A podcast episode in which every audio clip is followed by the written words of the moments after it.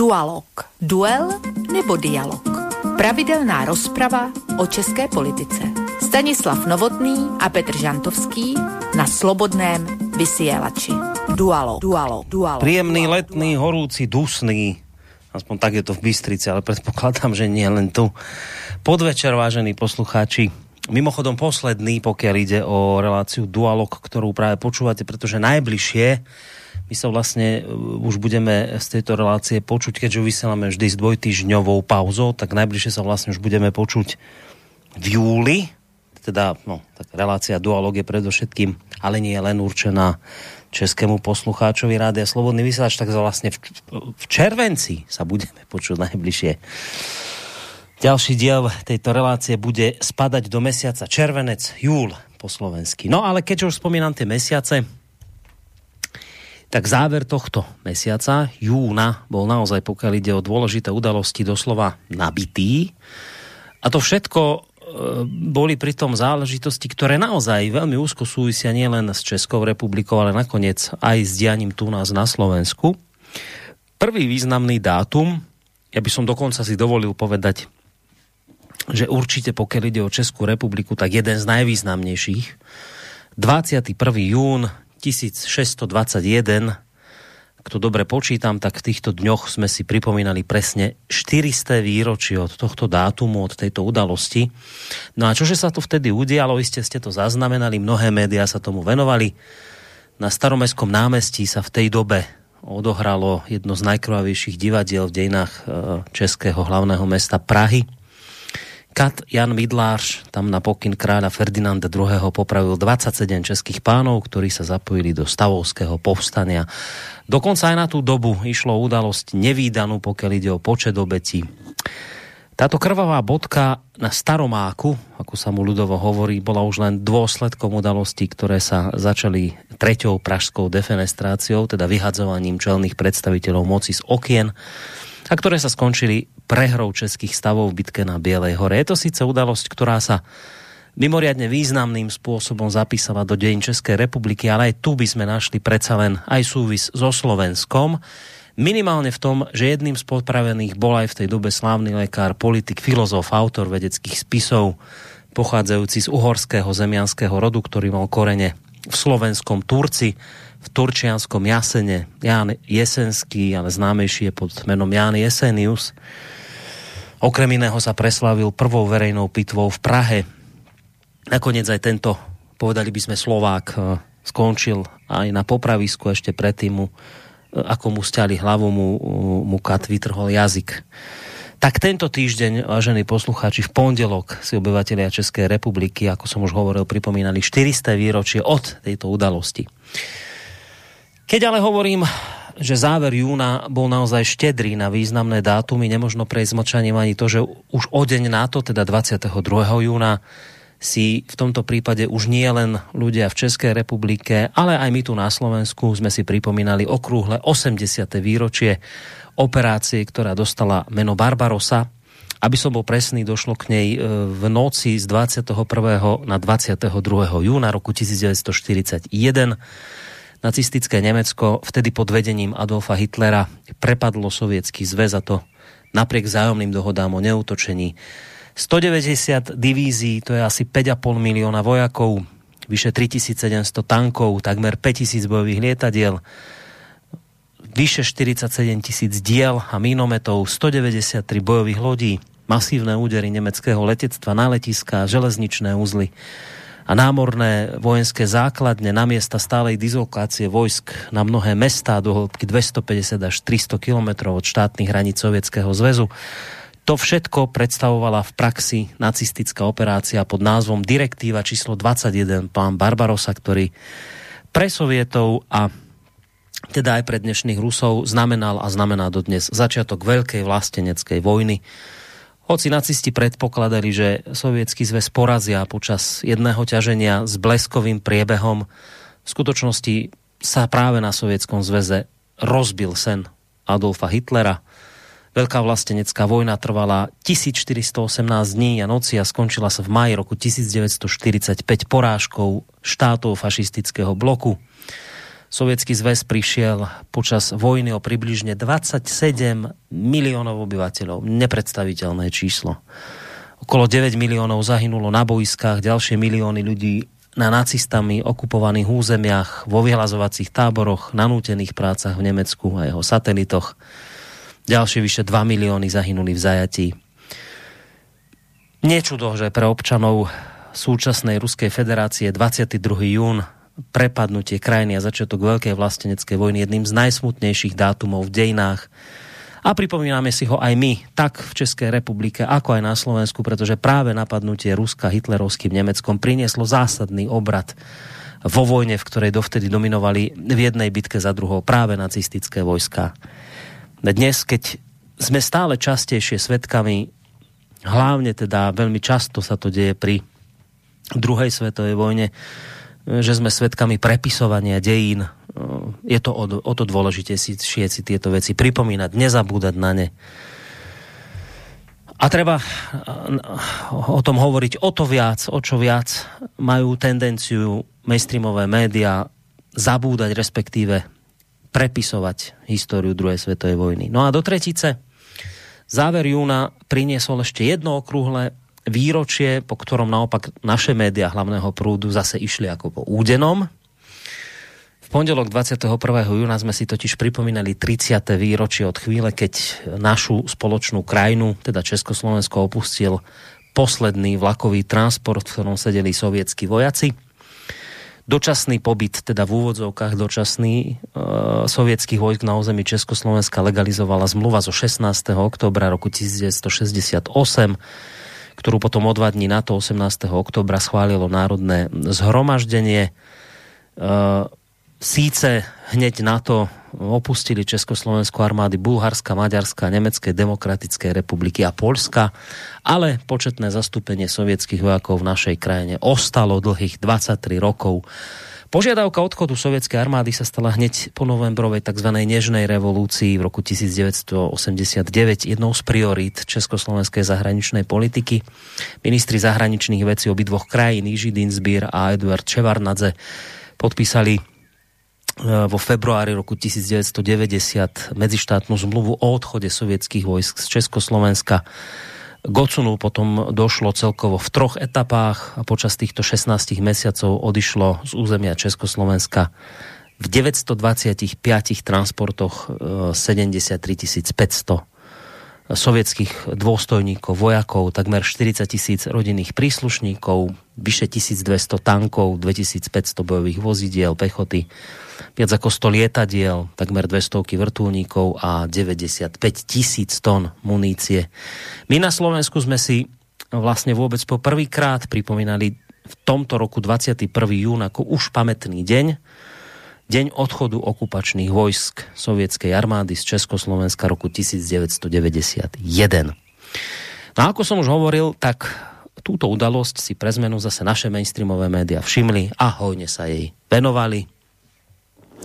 V zmysle ako dobre, že okupanti odišli a už sme slobodná krajina zvrchovaná, ktorú už nikto neovláda, nikto je nevelí zo zahraničia, žiadne vojska tu nemáme, prostě Sloboda zavítala, vážme si ju. No a my sa vlastne aj tejto téme dnes budeme venovať v relácii Dualog, ale všetko pekne po poriadku. Poďme už konečne teda opäť po tomto mojom dlhšom úvode privítať mojich tradičných dvoch dualogových parťákoch. V tejto chvíli predpokladám, že sa potia u seba doma v byte, niekde tam, či už v Prahe alebo v blízkosti v Prahy. V Prahe predpokladám, že sa nachádza Stano Novotný, Eh, bývalý policajný prezident a toho času prezident asociácie nezávislých médií a predpokladám, že je mu tak teplo ako mne, aj dusno tam má, a, ale napriek tomu je tu s námi. Stando, vítaj.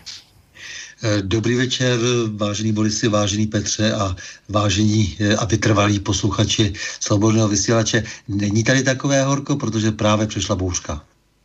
Samáš, tak už sa to začína už sa už hromy bijú, dúfajme, že doletí aj ku nám na Slovensko. Nevím, co to všechno znamená, ale rozhodně byla bůřka, je tady naopak takový vlahý, příjemný vzduch. Uvidíme, či už búrka doletela aj k Petrovi Žantovskému, druhému to hostovi pravidelnému môjmu parťákovi dualogovému, mediálnemu analytikovi, publicistovi, vysokoškolskému pedagogovi. Takisto prajem dobrý večer. Peťo, vitaj.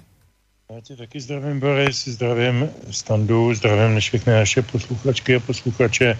Jsem Bouřka dorazila nejprve včera v noci a s plnou silou teda docela musím říct, udeřila. Dneska ji teprve čekáme ještě ve vzduchu a z Prahy ta sem má nějakých 7 kilometrů, tak já nevím, jestli je dneska nějaká lína, nebude jinudy. Uvidíme, zatím je tu dost ošklivo, ale zatím, zatím v klidu. Či sa, že či sa nad standom nevytvoril nejaký lokálny mrak, ktorý mal za úlohu zrušiť mu internet. Tak velký bratr všechno vidí. Já myslím, že prostě standa zlobil víc dneska, no tak jako to dostal z první ruky. No, ta bouřka mi vyhovuje, takže já, jsem, já to mám za odměnu. No ale oni ti urobili velkou bůrku, aby ti zrušili internet, víš, o to išlo. Ne, ne, vůbec si neudělal, ten, vůbec si ne, nezbořila, mě se no. nepropál a vždycky mi tady vyhoří nějaký eh, nějaký přípoj nebo tak, ale nic se nestalo. No dobre, tak ti teraz... Zatím, no, zatím. ale aj tak ti v tejto chvíli s Petrom uh, závidíme v dobrom, že ty si teda už v takomto v podstate klimatizovanom prostredí. My ešte zatiaľ uh, čakáme. Uh, sme v túžobnom očakávaní podobného lokálneho mraku. No, predpokladám, že tak nejak podobne sú nad tým aj naši poslucháči, ktorí sa rozhodli, že nám tie najbližšie dve hodinky svojho času venujú. A dúfajme, že nie len uh, v podobe takého počúvania, ale že aj nejak aktívnejšie do našej dnešnej diskusie zasiahnu. Nakoniec hneď niekoľko možností máte. Ja ich vymenujem, lebo to tak vždy robím v úvode tejto relácie. Takže maily studiozavinačslobodnyvysielac.sk už od tejto chvíle píšte, lebo tá téma už je hádam trošku známa. Prípadne telefónne číslo vám dám do pozornosti 048 381 0101 alebo to, potom je to ešte tá možnosť písať, písať cez našu internetovú stránku zelené tlačidlo otázka do štúdia. To sú možnosti, akými môžete do dnešnej relácie zasiahnuť. A či to budú otázky, alebo to budú názory, to je čiste na vás. No, tak nerušené počúvanie spolu s týmito dvomi pánmi vám samozrejme z bansko bystrického štúdia praje aj Boris Koroni. Takže všetko vlastne máme, všetko vieme, ale čo ešte nemáme a to nám o malú chvíľu priblíži Petr Žantovský. To je hudobný host dnesného večera tak, toto je úloha, ktorej sa vždy Peťo v úvode zhostí a nebude tomu inak ani dnes, takže nech sa ti páči.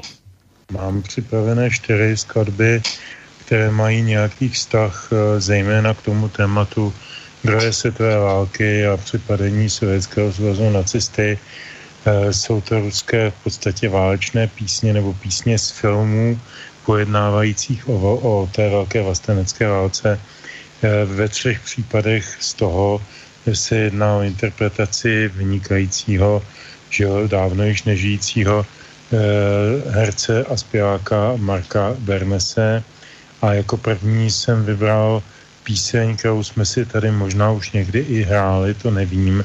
Je to možné, každopádně je to jedna z nej, nejjímavějších písní, eh, která kdy byla vlastně na tohleto téma v tom sovětském nebo ruském filmovém promyslu vyrobená. Eh, jmenuje se Temná noc a je z roku 1943 z filmu Dva bajca, neboli Dva vojíni. Eh, skladatel, autor hudby je Nikita Bokosovský, te, autor textu je Vladimír Agatov a na téhletý skladbě je zvláštní, že v tom filmu vůbec neměla být. V tom původním uh, scénáři nebyl žádný prostor pro tuto píseň, která tam tvoří takový jako hodně, eh, hodně eh, emocionální eh, takový pilíř nebo takový, takový hraniční kámen v tom ději. A v proběhu natáčení režiséra napadlo, že tam tomu něco chybí v tu chvíli a, a tyhle ty autoři, který jsem jmenoval, tam byli u toho a sepsali, sepsali píseň Těmná noc, noč, tedy temná noc a Bernes, který v tom filmu hrál, se eh, v podstatě na první dobrou chytil a tu píseň zaspíval, naspíval a myslím si, že do dneška je v Rusku vnímána jako, jako erbovní píseň té velké vlastenecké války, takže Těmná noč. Tak ideme hneď na to, ja len teda skonštatujem, že už, ako ste to počuli, už aj samotná tá hudobná stránka, hudobný obal tejto relácie dáva tušiť, že na aké témy z tých, ktorí tu zazneli v mojom úvode, na ktoré témy dáme dnes dôraz tejto relácii, takže skôr to budú tie debaty okolo druhej svetovej vojny a potom aj iste tie debaty okolo odchodu eh, sovietských vojsk. Takže o tom to bude predovšetkým relácia Dualog. Po pesničke pokračujeme.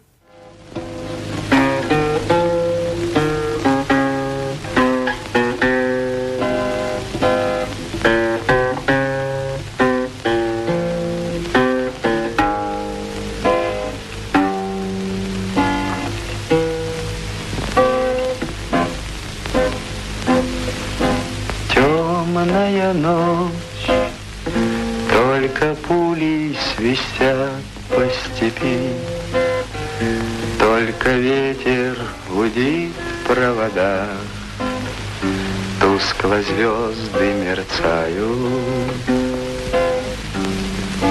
В темную ночь ты, любимая, знаю, не спишь, И у детской кровати тайком ты слезу утираешь.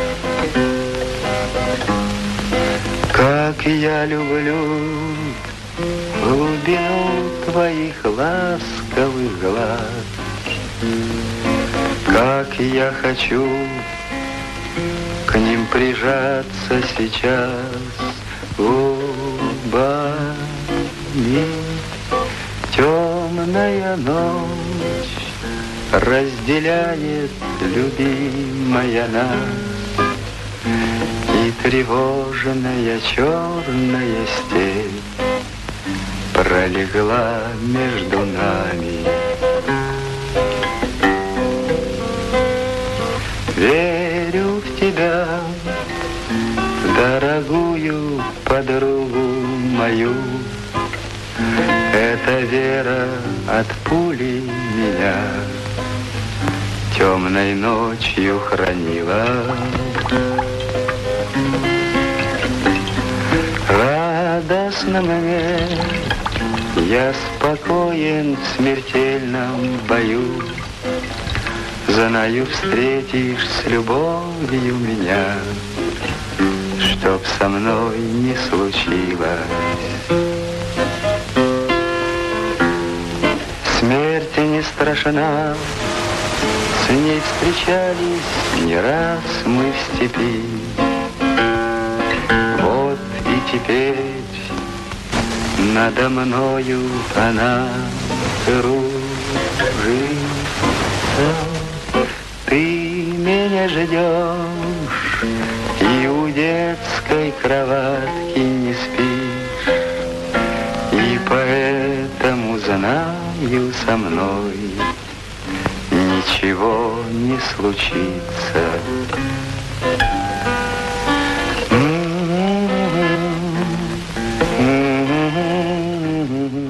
Mi tu teraz cez pesničku priletela akurát taká informácia od kolegu Kršiaka, to bude Petra Žantovského určite zaujímať, pretože spolu robia reláciu Triangel.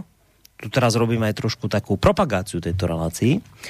Taká hudobná relácia a píše mi tuto kolega Kršiak, že keď to tak počúvam, tak túto pesničku naspievali aj Jiří Korn a Helena Vondráčková pod názvom Noc kolem nás Helena má dnes narodeniny 74 rokov, tak to len tak mimochodom. No, ďakujeme za informáciu. Vedel si ty o tomto, Petře, že aj takto máte Česku?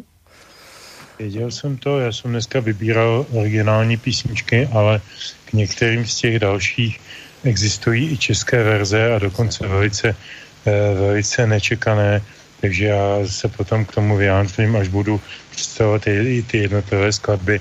Eh, takže, takže ano, my jsme, my jsme většinu těchto písní uh, nějakým způsobem, jako, jak se dneska říká, kaveverzovali. Uh, tohle ta píseň ovšem je tak autentická, že i kdyby jí zpíval, já vím, Mario Lanza, tak by to bylo špatně. Já tím nechci říct, že mám něco proti paní Vondráčkový, ale prostě tohle je úplně jiný svět. Ani nemůžeš mať, ona dnes oslavuje, tak budeme k nej milí, všetko dobré, k 74 je prajeme. Ak nás počúva, tak nech nás počúva ďalej, kade čo sa podozvedá. No, idem ja už k tej téme pomaličky smerovať, aj keď predsa len si neodpustím uh, trošku zabrnúť aj do tej témy prvej, Hoci, ja som sa, priznám sa, aj pohrával s tou myšlienkou, však správame z toho stavovského povstania možno hlavnú tému dualogu, ale zase je pravda, že naozaj 400-ročné záležitosti komentovať, to je, je to síce zaujímavé, ale naozaj to chce predovšetkým ľudí, ktorí nejak hlbšie sa histórii venujú a týmto záležitostiam. Na toto je zase odborník Stando, to je istý téma, ktorú, ktorú by privítal a nakoniec sme sa zhodli na tom, že poďme mi radšej len do tých vecí, ktoré sa nás asi aj viacej dotýkajú dnes, viac na nás ešte dýchajú ako nejaké záležitosti spred z tých 400 rokov, ale predsa len nedá mi neopýtať sa práve teba Stando ako veľkého milovníka histórie, predovšetkým ako človeka, ktorý sa netají tým, že je katolícky veriaci. Ako sa ty pozeráš na to 400. výročie povstania stavov? A pýtam sa ťa to práve preto, lebo uh, to je všeobecne známe, že, že vlastne táto 30-ročná vojna, aspoň to tak mnohí historici hovoria, že bola vojnou náboženskou, že malo ísť o pokračovanie takého toho náboženského nemeckého konfliktu vyvolaného reformáciou. Tak uh, vlastne, že to bol boj protestantov proti katolíkom. Katolicizmus nakoniec vyhral a protestantské stavy boli porazené v bitke na Bielej hore. Mnohí aj u vás v Českej republike hovoria a vnímajú to tak, že toto bola vlastne jedna z najťažších rán, ktoré dopadli na český národ, že ak existujú nejaké také najhoršie veci, ktoré sa udiali, tak toto je určite jedna z nich. Radí sa, ja neviem, k tým veciam ako protektorát Čechy, Morava a podobné veci, že, že je úplná katastrofa. No tak naozaj ma zaujíma, ako sa na to pozeráš ty. Jednak ako obyvateľ Českej republiky, ale zároveň aj ako, ako katolícký veriaci, v podstate príslušník tej církvy, ktorá vlastne vyhrala, že pre teba je to prostě tiež tak trošku národná tragédia, alebo ty to vidíš inak, ako sa to tak všeobecne o tomto hovorí. Tak predsa len, ako nebudeme sa tomuto dnes večer nejako veľmi venovať, ale túto otázku na úvod som si neodpustil. Eh, no tak jenom krátce, ona tam eh, vlastně následující třicetiletá válka byla sice náboženská, nebo respektive náboženství eh, bylo záminkou k té válce, ale jak už to tak bývá, tak pravda bývá někde uprostřed, takže ono to nelze chápat jenom jako souboj nějakých náboženských hnutí nebo vlastně boj proti té hm, katolické všeobecné církvi. Oni konec konců všichni pocházeli z té církve, akorát si trošku představovali, jak si jinak, dejme tomu, vyznění toho svého vyznání, ale zároveň to mělo vždycky eh, spoustu politických eh, kontextů. Dokonce bych řekl, že eh, třeba ten původní odpor eh, vůči tomu, co se děje v církvi, nebo respektive jak se vlastně celý ten mocenský svět utváří u nás v tom 15. století, byl mnohem náboženštější eh, než eh, vlastně ten začátek té 30-leté války, tedy ta Bílá hora a následně potom reakce na to v našich zemích, tedy tou popravou, popravou na staroměstském náměstí. Takže já bych tady byl trošku opatrnější s tím, jak si vykřikovat jenom, že to byla vysloveně náboženská e, válka a e, že tady šlo jenom o vítězství e, jaksi nějaké jedné strany, teda v našem případě círke katolické, v jiných, na jiných území zase církví protestantských nebo těch, kteří tedy protestovali eh, proti eh, tomu dosavadnímu eh, stavu.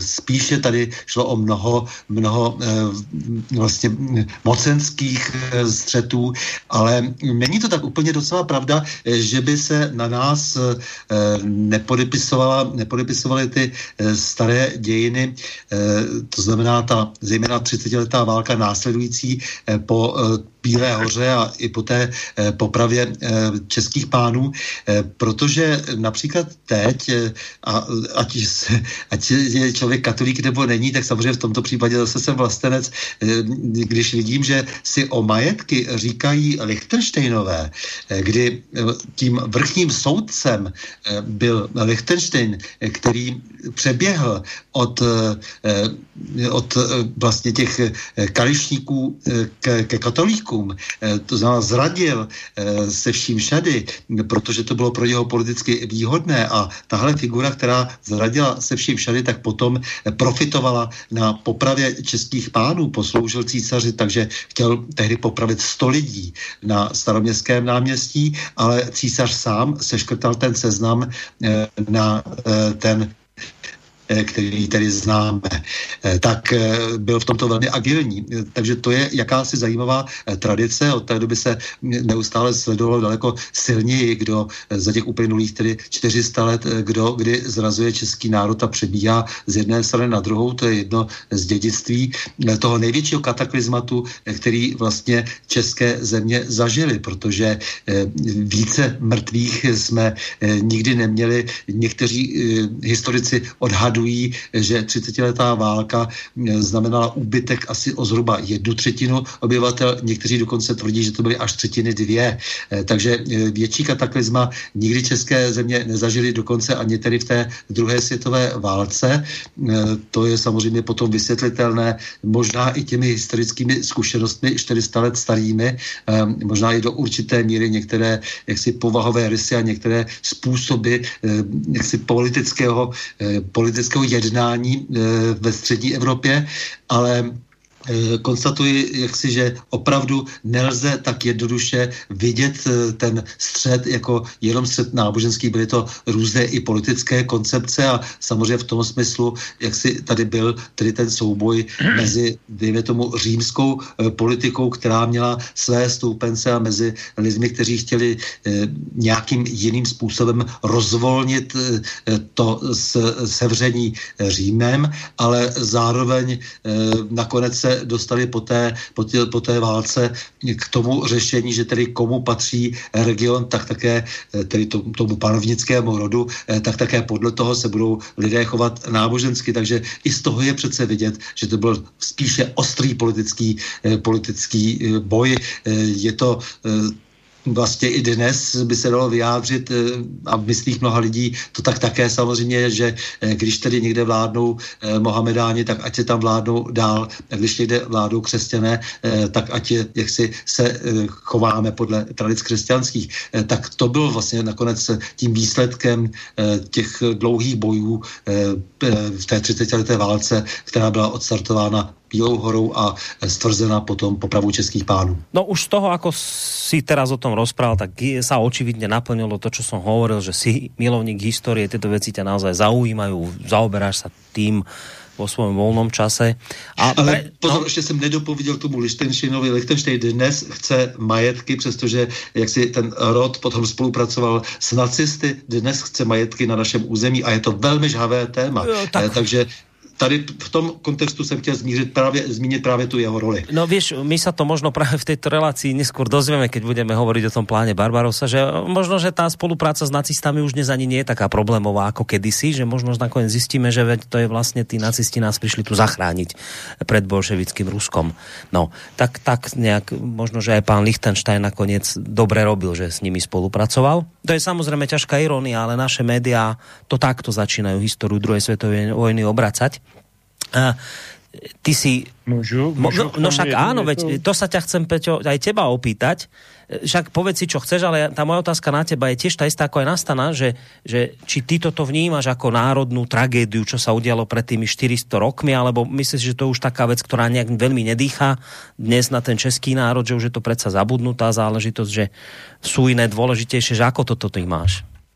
Eh, já se teď nechci nějak úplně zabývat nějakou jednoduchou historickou analogií, ale spíš bych připomněl několik takových docela bizarních, nebo kdyby to nebylo tak tragické, tak možná i pikantních podrobností, které se k té události, tedy k té exekuci na staroměstském náměstí vztahují.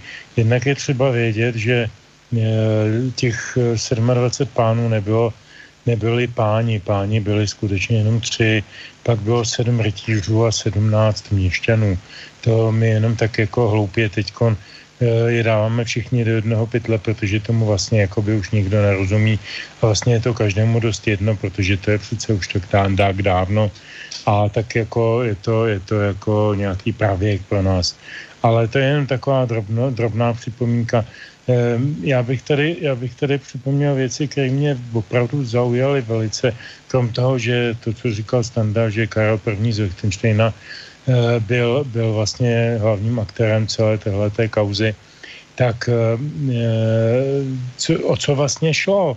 Eh, proti českým pánům nebo těm obviněným byla vznesena obvinění a to je zajímavé a pro naše dnešní časy možná taky poučné, tato obvinění, vymáhání Rodolfova, Rodolfova majestátu. Podle Rodolfova majestátu z roku 1609, tuším, bylo povoleno protestantské vyznání augsburského typu nebo Standa mě možná opraví, že se to říká trošku jinak. Já přeci jenom nejsem, nejsem eh, tak úplně v těch církevních dějinách eh, honěný. Ale dále, tak to znamená, že oni byli obviněni z toho, že vymáhali dodržování císařského vládního nějakého rozhodnutí. To je jedna věc. Druhá věc. Byli obviněni z vydávání handlivých spisů, pobuřování obecného lidu a zločin urážky královského majestátu, cituji tady z encyklopedie, což mě přijde jako velice povědomé. E, a jistě nemusím říkat našim posluchačům ani vám dvěma, proč mi to přijde povědomé. E, a je to, je to naprosto, naprosto dramatická analogie, která se nás já nevím, jestli v podobě poprav na, nebo přibíjení za jazyk eh, na staroměstském náměstí může týkat kdož ví, ale eh, ty slova, které jsem říkal, jsou velice podobný těm slovům, které dneska slyšíme z Bruselu nebo z úst našich pirátských eh, poslanců a jiných poslanců. Jako je to všechno, je to všechno se, historie se stále nějakým způsobem opakuje. A ještě bych chtěl teda zmínit dvě historické pikanterie nebo zajímavosti. Jedna z těch zajímavostí je, že eh, s výjimkou, tuším, že jednoho nebo, nebo dvou eh, obviněných eh, se všichni na výzvu Lichtensteina dostavili k těm výslechům. Velmi hrdě a velmi, velmi statečně, myslím. A jednoho jakéhosi Forvajna, který se pokusil eh, utéci, dopadli, dopadli někde v Joanním příkopu a, a pak byl rozčrcen na koňském trhu, ale jako mluvíme-li o, těch, o tom postavení těch e, černých představitelů těch našich stavů, byli, myslím si, velmi důstojní a velmi, velmi stateční. Samozřejmě jako pod vlivem mučení a podobných praktik eh, se stane ledacos, ale myslím si, že jsou to lidé, na které můžeme být z velké části hrdi.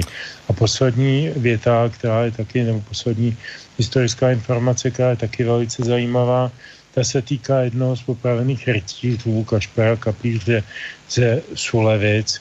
Eh, ne každý ví, že jeho vnuk Zdeněk Kašpar Kapíř ze Sulevic Eh, byl eh, důstojníkem rakouské armády v době, kdy Osmani obléhali Vídeň a v době toho největšího nátlaku a největšího útoku stál dokonce v čele obrany Vídně a Vídeň ochránil před Osmany. To znamená zase, to poučení je naprosto jasné. Tady se nadřadily nějaké Eh, vyšší zájmy, zájmům nějakým osobním nebo nějakým osobním křivdám a tak dále. A svobodný pán Zdeně Kapíř, eh, Kašpar Kapíř eh, prostě se, se stal vlastně hrdinou toho, toho sebeobraného obraného boje rakouské monarchie. Takže nejenom, že historie vytváří analogie, ale také vytváří různé různé zvláštní hmm. situace, které vypadají paradoxně, ale eh, vypovídají o našem národě možná víc než, než hromada knih. To bylo zajímavé, čo si hovoril, tieto súvislosti, které mnohí ani nevedia ľudia. Vďaka no, za to. No, Stando? Jasně, ten posledně jmenovaný, já bych jenom chtěl jak si poznamenat, že tam, že to byl právě katolík, který byl přizoten právě proto na seznam, protože eh, za prvé, aby to vypadalo hm, jakoby objektivněji, že je tam také katolík, ale eh, měl vy, vynikající pozemky. Eh, takže eh, v tom souboji skutečně hrálo to mocenské pozadí a majetkové eh, strašně moc eh, velkou roli a eh, já bych rád připomněl, že že je to ještě složitější, protože i tu, i tu samotnou spouru nevedli tak úplně Češi, ono byli to spíš kupci z malé strany často německého původu, kteří vedli spou, spouru, tedy to znamená tu defenestraci tehdy v tom roce 1618. Tak podle toho si mohou i potom posluchači a lidé, kteří se zajímají trochu více o právě to dění kolem, kolem teda té popravy, tak si mohou více jaksi plasticky uvědomit, že to nebylo tak úplně jednoduše povstání jenom náboženské, byť samozřejmě se do náboženství hálelo. Jak říkám, myslím si, že daleko ostřeji nábožensky vyhrocené a dnes se tomu spíše, spíše se přičítá, tady té husické revoltě se přičítá více vlastně teda ta politická a sociální role, tak více prostě náboženský odpor, jak si to bylo v tom 16. století. Ale tohle, co ještě říkal Petr o těch dalších hrdinech, právě, ono je zajímavé, že my máme řadu hrdinů, kteří se proslavili třeba v řadách rakouské, později rakousko-uherské armády a nechceme si jich vážit často proto, protože zase byli spojeni jenom s rakousko-uherskem, přestože to samozřejmě nemá až zase tak nic moc společného s tím, jestli stáli na té oné straně barikády, protože často bojovali třeba proti, proti Turkům, eh, bojovali jaksi za společnou svobodu, eh, bojovali za svoje vyznání, které bylo třeba i katolické. Katolici konec konců stáli u zrodu národního eh, obrození, takže je to daleko komplikovanější a opravdu ty 400 let staré události se vykládají tím jednoduchým způsobem, že se třeba řekne 700 českých pánů v úvozovkách českých pánů, protože samozřejmě nebyli všichni pánové v tom smyslu, jak si, dejme tomu, té nomenklatury šlechtické, takže, ale je to tak zažito a bavíme se opravdu dnes už jaksi jenom často v kliše. No a Petře, a pôjdeme už o tej témy preč, ja nechcem z toho robiť tému večera, len teda na tú moju otázku pre teba. Z toho všetko, čo o tomto vieš, čo si si k tomu naštudoval, čo si k tomu prečítal, bola to národná tragédia, tá bitka na Bielej hore, tieto všetky záležitosti, alebo ani nie veľmi?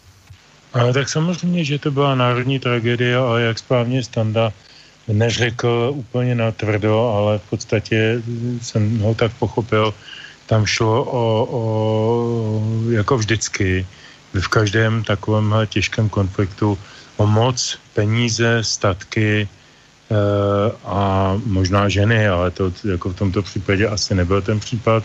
Říkává se to, že jde vždycky moc, nebo ta, ta politika, že se hraje o, o, o sex, sex, vliv nebo moc a prachy.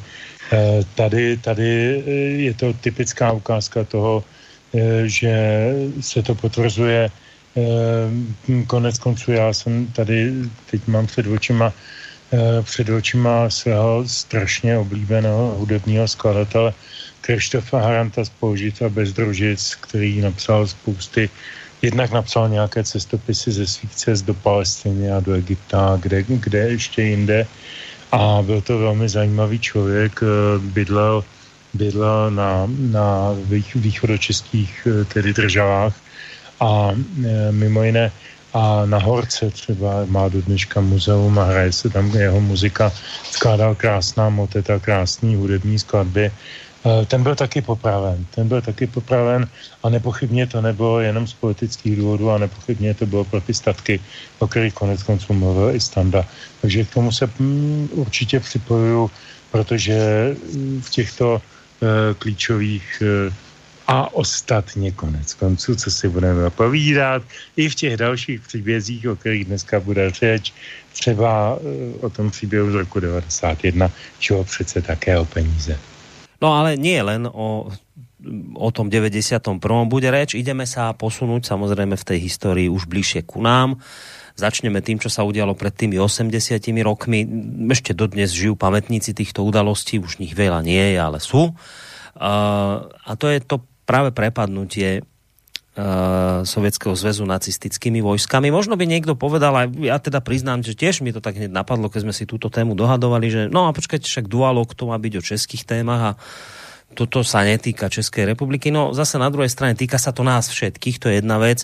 A možno taká vec, ktorú teraz spomeniem, hneď nás nasmeruje k tomu, že vlastne je to téma, ktorá sa týka Českej republiky, Slovenskej republiky, pretože um, samozrejme nejaké články k tomuto vznikajú aj v, mainstreame.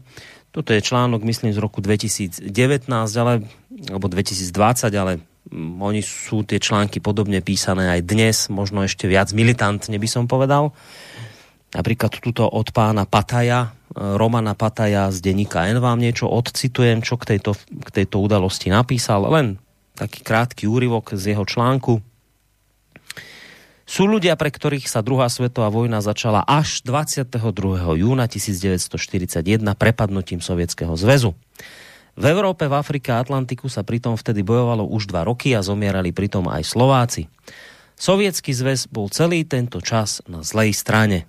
Navyše vôbec nie je pravda, že jeho neskorší spojenci zohrali len bezvýznamnú úlohu. Druhá svetová vojna neničila iba Sovietov a neboli to iba oni, kto sa pričinil o porážku Hitlera.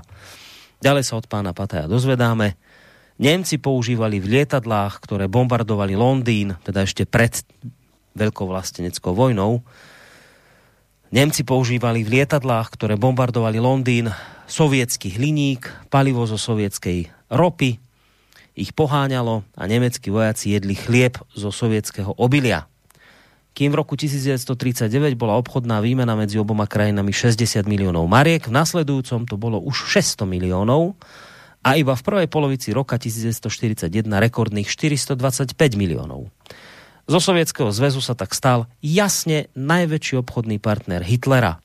No nešlo len o vzájomný obchod, Sovietský zväz cez svoje územie pomáhal Nemecku obchádzať britskú námornú blokádu a obchodovať s dodávateľmi z Ázie. A keby som ten článok čítal ďalej, tak sa nesie v takomto duchu. Na jeho konci nám má byť jasné, že ak si myslíte, že vďaka Sovietskému zväzu bol porazený nacizmus a nacistické Nemecko, tak ste na omile ako ten sovětský zväz niečo urobil, samozrejme tomu zase nemôžeme uprieť, ale bez západu by to nedokázal. To je jedna vec. A druhá vec, nech sovětský zväz nevyskakuje, teda novodobé Rusko, tu dva roky, alebo koľko to je od 39. po 41. E, Rusi, alebo teda sovětský zväz, bol spolupáchateľom vypuknutia druhej svetovej vojny. Spolu s Nemcami si rozebrali Polsko, a tak ďalej a tak ďalej. Pakt Ribbentrop-Molotov, to je povinná jazda v tomto prípade samozrejme. Čiže, čiže e, nerobme mi tu nejaké veľké chvály na nich, to je prostě niečo,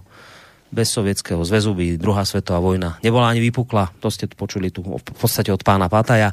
Takto sa v takomto duchu nesú. Ak sa teda nejaký článok k tomu objaví v mainstreame, tak väčšinou, väčšinou v takomto duchu ladený. Takže aj o tomto by sme sa dnes mohli porozprávať, lebo Petr Žantovský hovorí, že poďme aj túto tému otvoriť. Ten Blitzkrieg, to, to, to 80. výročie, tak teda ja som ju otvoril takýmito udalosťami novinárskymi, to je nakoniec parketa, ktoré sa Petr venuje. Aj standom, aj ste k tomu ako prezident ne, asociácie nezávislých médií čo povedať, ale toto je len jeden rozmer samozrejme celej tejto e, záležitosti, ku ktorému sa iste obaja páni budú chcieť vyjadriť, takže nech sa páči, poďme sa pustiť do tejto témy. Neviem, kto začnete. Pak třeba standa. Pak třeba standa. Eh, tak eh, to, co tady píše pán, je moc hezké, ale zapomněl třeba na to, že s Polskem eh, uzavřel Hitler smlouvu už v roce 34. To se už musí teď pořád snad opakovat, nebo já nevím, už to bylo řečeno tolikrát, že by si měl uvědomit, že v roce 34 bylo ještě hodně daleko do války a přesto ten pakt, jak si Pilsudský domluval s Hitlerem. To znamená, že jak, jak si nebyla to záležitost jenom teda Sovětského svazu, kde se s Hitlerem domluval, ale především Hitler jel samozřejmě na eh, ropě od pana Rockefellera, dostával potraviny od pana Rockefellera, eh, Rothschildovi peníze. Eh, bez té obrovské půjčky by Hitlerovo Německo nikdy nebylo schopno se vyzbrojit do této války. Ty, ty peníze byly vlastně ze stejného soudku, z jakého byli placeni lidé, kteří zase zapálili revoluci v Rusku. To znamená celá ta, celý ten ten převrat říjnový v roce 1917 jel na, stejném, na stejných penězích jako ten nacistický v Německu. Takže je to mnohem komplikovanější a chtít to vidět jenom z té jedné strany je strašně pokrytecké. Takže ano, tomu, čemu došlo, je politování hodné, určitě pak Molotov-Ribbentrop, ale na druhou stranu prostě to Německo už bylo dávno připravováno, jak říkám vždycky s těmi samými kruhy, které vlastně způsobily eh, to první kataklizma eh, v Rusku eh, po vlastně, nebo vlastně jako součást toho velkého tažení v té velké válce, tedy v té první světové válce. Tak a nezapomeňme také na to, a to bych rád hned při té příležitosti, jak si zmínil, že potom, jak si se vždy chlubí třeba Spojené státy tím, že poskytli půjčku a zase to jsou ti samí lidé Sovětskému svazu na to, aby si mohl nakoupit oni, oni nákladní vozy a doplnit svoji eh, výzbroj a výstroj skrze eh, severní nezamrzající eh, tehdy přístavy přes Murmansk a Archangelsk a ty tam byly vozeny tedy ze Spojených států, ale pozor, ta půjčka se musela potom splácet. To znamená, nebyla to dokonce ani žádná solidární pomoc v boji proti Hitlerovi, byl to jenom prach prostý kšeft a to kšeft na všechny strany. Tady bych rád připomněl třeba i naše letce, kteří bojovali za Anglii a bylo konec konců zaplaceno všechno z našeho, z našeho zlata eh, Benešovem, Benešem eh, zaplaceno všechno do poslední tkaničky, eh, tak chtěl bych rád, aby, to, aby se mluvilo také o tomto pokrytectví, že kdy jako tedy tady někde probíhají nějaké boje, a, ale zároveň se na tom obrovsky bohatné a vlastně má to nějakou svoji červenou nit od vlastně těch, toho, těch válečných let z té první světové války a z toho té války, má to nějakou svoji koncepci a bohužel eh, prostě v tom lítali prakticky všichni. No, Petře? Tak je to samozřejmě úplná pravda. Já jsem o tom paktu s uh, Pilsudským chtěl mluvit taky z roku 34. Nebyla to zdaleka jediná a poslední smlouva uh, těch smluv, které uh, Hitler uzavřel se západními nebo evropskými státy. Tehdy se to ještě tak úplně nedělilo tak bylo samozřejmě mnohem víc. Eh, eh, velmi zajímavá byla smlouva s Velkou Británií například, která byla ještě datována před eh, započení, započetí druhé světové války. Jako, jako těch, a to nemluvím o Mnichovském paktu samozřejmě, jo, mluvím o jiných, jiných smlouvách s jinými zeměmi. Hitler byl v té době v situaci, kdy za A budoval svoji armádu a ještě ji neměl dobudovanou. Za B. E, Rusko bylo v tu chvíli ještě silné a bylo nedobytné, abych tak řekl, to, že bylo nedobytné, i poté zjistil e, o několik málo měsíců později nebo desítek měsíců později. A protože asi nečetl tedy dějiny, e, tak e, nevěděl, že na Rusku si vyláme zuby každý, kdo tam vleze. Třeba, eh, třeba jistý Napoleon tam vlezl kdysi a vylámal si ty zuby opravdu ošklivě a Hitler ho následoval v jeho krocích e, stejně hloupě a stejně nepromyšleně. Nicméně nebylo to o tom, že by sovětský svaz e, e, epísoval, usměřoval Hitlera, tak jako to dělali Eh, takzvaní spojenci eh, Velká Británie, Francie a tak dále. Taky, když se podíváme na snahy eh, českého prezidenta Beneše tehdy nějakým způsobem se postavit Německu a přijít se třeba i vojensky, i diplomaticky o nějaké stávající, stávající smlouvy v období o něch dvou slavných vyhlášených a znovu zrušených mobilizacích v roce 1938 tak to narazilo vždycky na to, že s námi odmítli spolupracovat naši západní spojenci. Eh, a ruští, ruští spojenci, kteří v tom byli smluvně zapojeni, byli zapojeni jenom pod podmínkou, že do toho půjdou tace, také ti západní, třeba Francie. Jo, jako, jako kdyby, eh, teď já nemám rád kdyby, já v historii už vůbec ne, ale kdyby Stalin napochodoval do, do na území Československa tehdejšího a udělal tady nějaký prostě vál proti nacismu e, a jako vznikla by tady nějaká e, vál, válčící linie tak, tak by porušil smlouvy, které měl on tehdy a my tehdy se západními mocnostmi a to si nikdo jako v tu chvíli nedovolil. Takže jako není to, není to tak snadné, jak nám to vykládají dnešní předpisovači dějin, že jedni byli vždycky kam, kamarádi a jiní byli vždycky nepřátelé. Není tomu tak. Není to v žádném okamžiku historie a, a nelze to takhle, takhle zjednodušovat. Ehm, jak ten, když mluvil tady Standa o těch eh, bankéřích, tak já bych ještě přidal jedno jméno, které je hodně zajímavé, poměrně dost peněz eh, inkasoval od Německa za svoje dodávky, ale také od Spojených států. Eh, ve válce jistý Joseph Kennedy, který nadělal velký mění během, během prohybice, vydělal prostě na zakázaném alkoholickém promyslu v té době strašný prachy a, a obchodoval vlastně nebo prodával svoje věci a financoval obě válčící strany, jak Západ, spojence, tak Hitlera. E, to, že teda jeho synek potom se stal prezidentem Spojených států, byl odprásknut, pak jeho druhý synek byl odprásknut, e, když byl senátorem a chtěl být prezidentem. Já myslím, že to je všechno v řádu věcí. Že to má nějakou všechno souvislost a to, že prostě jako někdo tady hraje na všechny strany, se mu vždycky nějakým způsobem vymstí eh, a odnesou to ti, ti ostatní, kteří jsou v tom areálu zavřeni a jenom čekají, odkud ta bomba spadne. Když to zjednoduším. No, čo som si prečítal o pakte Ribbentrop-Molotov, ja len teda v rýchlosti jednu vec poviem. Uh, Rusi, alebo teda Sovětský zväz sa pôvodne mal dohodnúť, alebo chcel dohodnúť so západnými mocnosťami, vytvorme hrádzu proti Hitlerovi. Lenže treba to chápať tak, že západu svojím spôsobom vyhovovala predstava, že ak sa nacizmus pobije s bolševizmom, však to je pre nás výhodné, nech sa bijú. Takže neboli veľmi nejako náchylní tej myšlienke, aby teda sa spojili s Ruskom proti Hitlerovi, však nech sa bijú oni dvaja. To je jedna vec. Druhá vec, keď aj boli náchylní že na nejakú spoluprácu, nakoniec ten, kto Uh, takúto hrádzu proti Hitlerovi spolu s Ruskom a Západom odmietol, bolo Polsko, ktoré povedalo, že cez jeho územie noha ruského alebo teda sovětského vojaka neprejde.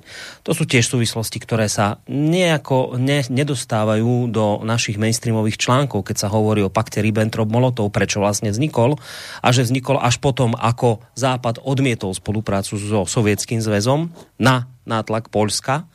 Čiže to sa, to sa tiež nejako, ne, tieto veci sa zbytočne nepripomínajú. Stačí len ľuďom povedať, viete, tí Rusi len tak, tí Sovieti len tak sa zbratričkovali s Hitlerom, lebo im to vyhovovalo, dali si tam tie tajné dodatky, ako si rozoberú Polsko. To len stačí ľuďom povedať, tieto súvislosti, ktoré tomu predchádzali, čo tu Stano spomínal a Petr spomínal, na čo zbytočne s tým ľudí plášiť, ešte by náhodou mohli zmeniť názor a to by zase až tak veľmi dobre nebolo. Čiže to len ešte k tomuto jednému. Teraz taká nejak, úplne iná vsúka mimo tejto relácie, len preto, lebo sme zo začiatku začínali tak srandovne o tom počasí. Teraz čítam akurát tú informáciu a hodí sa to, lebo počúvate reláciu Dualog, ktorá je zameraná na české témy. Neuveriteľná vec sa stala, preto to spomínam, nebudeme sa tomu ďalej venovať, ale je to tak neuveriteľná vec, že ju asi treba spomenúť práve v tejto relácii. Hodonínskom sa prehnalo tornádo, predstavte si ľudia. Polka obce Hrušky je zrovnaná zo zemou momentálne a teda sú tam obrovské škody. Dedina Lužice, pol obce Hrušky sú zrovnané so zemou. V Hodoníne sú popadané dráhy, čas domácnosti je bez elektriny, hasiči varujú ľudia, aby nevychádzali z domu von. Tak to sú neuveriteľné veci, že už teda v Českej republike takéto niečo sa deje. No, tak som to prečítal, aby ste mali túto informáciu. To je čerstvá záležitosť. Takže dúfajme, že to dobre dopadne všetko v týchto obciach napriek tým veciam, ktoré sa tam momentálne dejú.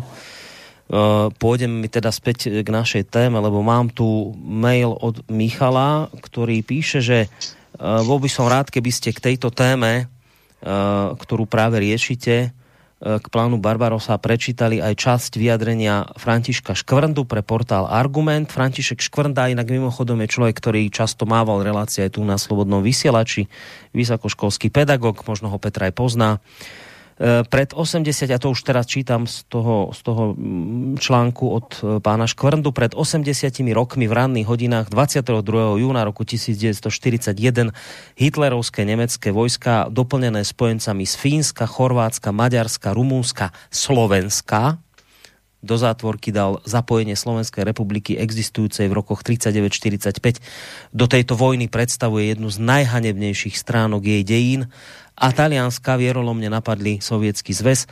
Začiatok vojny proti Sovietskému zväzu je veľkým mementom, lebo mu predchádzal rad krokov medzinárodného spoločenstva, vtedy najmä pod britsko-francúzským vedením v Európe proti Moskve.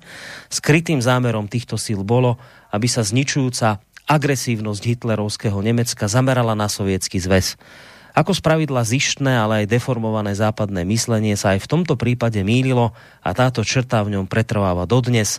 Zvýrazníme aj to, že najdôležitejší bol rozhodujúci svetodejný podiel Sovětského zväzu na porážke nacistického Nemecka, na čo by Západ bez neho nemal potenciál ani schopnosti. A tak teda mám na záver aj otázku na oboch pánov, ako to teda je. Počuli sme tu v úvode relácie niečo od redaktora z denníka N, ktorý hovorí, že sovětský zväz sa až tak na, alebo len na víťazstve v druhej svetovej vojne nepodielal, že bez spojencov zo západu by to nešlo. Eh, pán Škvrnda píše o rozhodujúcom svetodejnom podielom Sovietsk- podieli Sovietského zväzu na porážke nacistického Nemecka. Tak by ma teda zaujímalo, píše poslucháč, ako to vidia páni. Tento svetodejný podiel Sovietského zväzu bol alebo nebol? Tak toľko mail od poslucháča. No tak samozřejmě, že ten boj z toho Sovětského svazu byl rozhodující.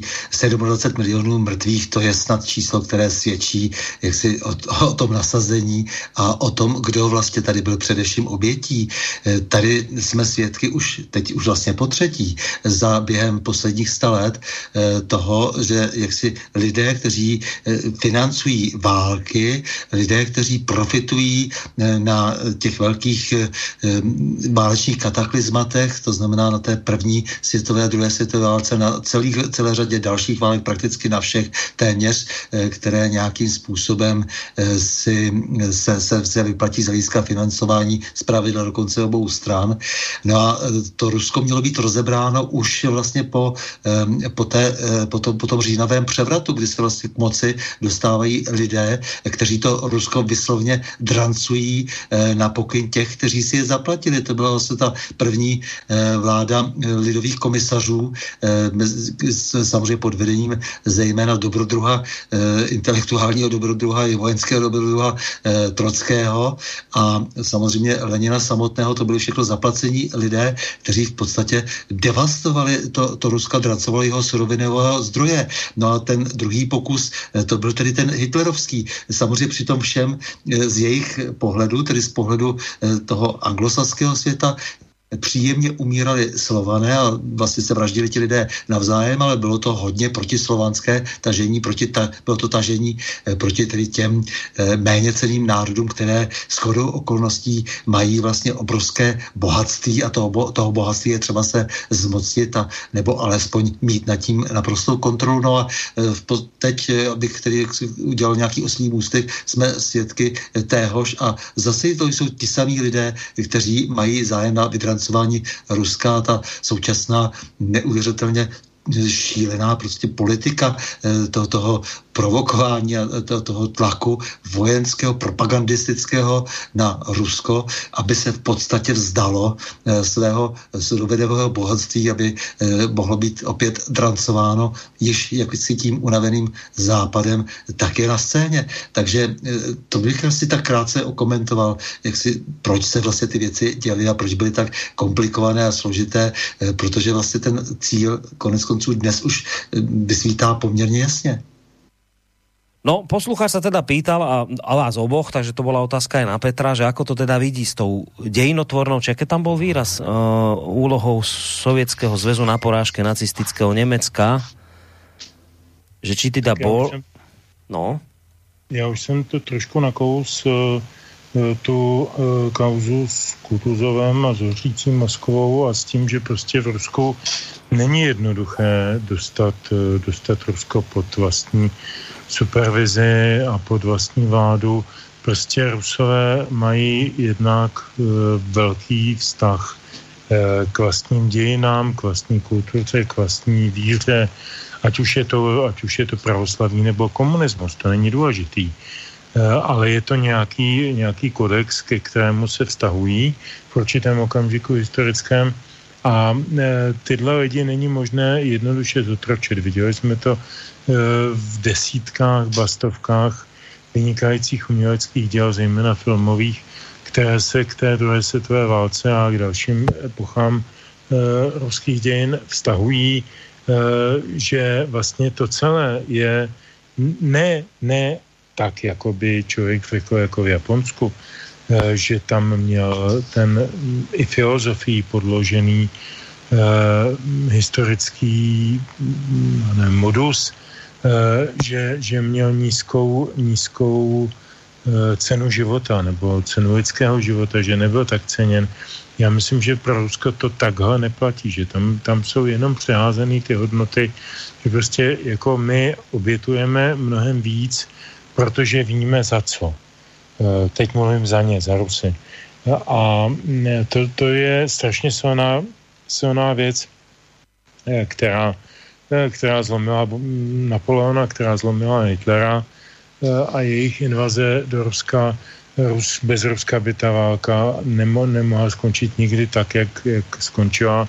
Byla to ostatně teda, možná teď spekuluju hloupě, ale hlavní Hitlerova chyba, kdyby se e, nepustil do Ruska, tak e, se domnívám, že by se Rusko samo od sebe nepustilo do Evropy.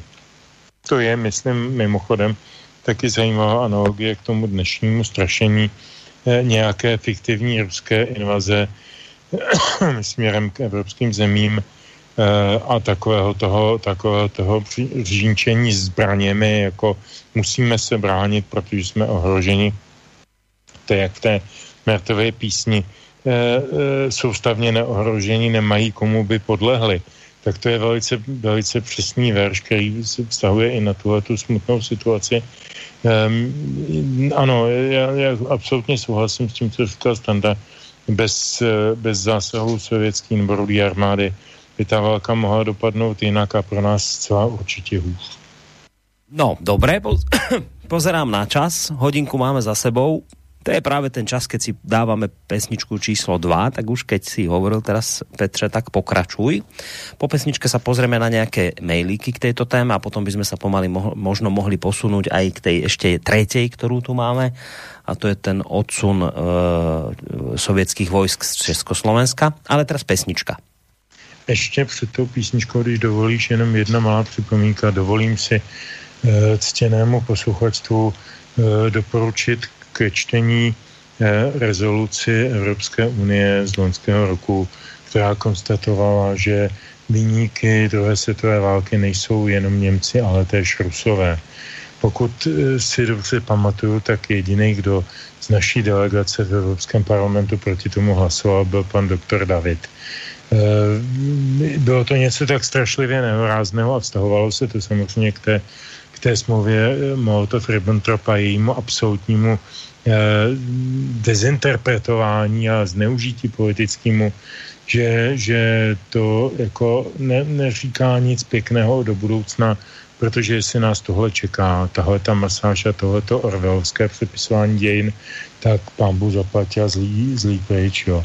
Ale tak dobrá, to jsem jenom potřeboval říct, že to je evropská politika, že to není politika nějakých našich šmudlů někde v nějakých serverech, Forum 24 nebo něco takového. To je prostě evropská oficiální doktrína, kterou my se musíme držet. My musíme uh, harmonizovat všechny ty hovadiny, které oni tam vymyslejí, uh, který se hodí jejím zájmu. Tak jenom, abychom to věděli, abychom si to stále říkali, nezapomínejme na to, že nejsme svobodní. Jsme normálně Eh, kolonizovaný a v podstatě okupovaný minimálně hospodářsky a ideově okupovaný stát. No. To je tvrdé vyjádření, ale neodpustil jsem si ho. Dobre, však to bude nakonec súvisieť aj s tou našou treťou témou, keď tu někdo rozpráva, že Sovieti odišli, jsme slobodní, tak o tomto sa budeme rozprávať, že do aké miery naozaj. Číslo, písnička číslo dvě je opět Mark Bernes.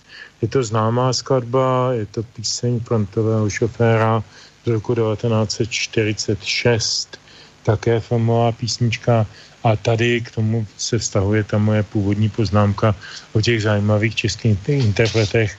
Tuhle písničku natočil na desku kdysi Jiří Suchý v takovém lehce jazzovém provedení a docela pěkně, musím říct, jo, jako a, a rusky. E, nikoli, nikoli v české verzi. V české verzi to natočil tehdy pro Suprafon komunistický operní zpěvák Přemysl Kočí, někdejší na, ředitel Národního divadla. Ale ten, ta suchá verze má svoje kouzlo, takže každého odkazu na YouTube je, je tam k mání. Ale teď uslyšíme ten originál.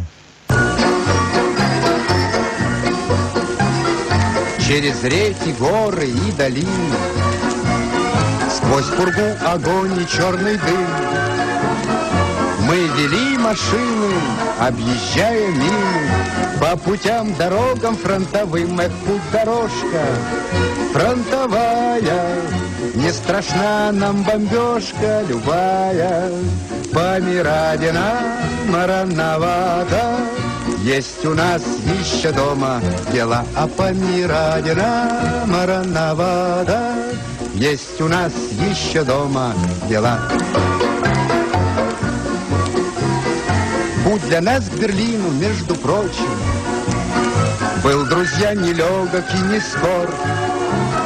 Шли мы дни и ночи, трудно было очень, Но баранку не бросал шофер, эх, путь дорожка фронтовая. Не страшна нам бомбежка любая, Помирать нам рановато.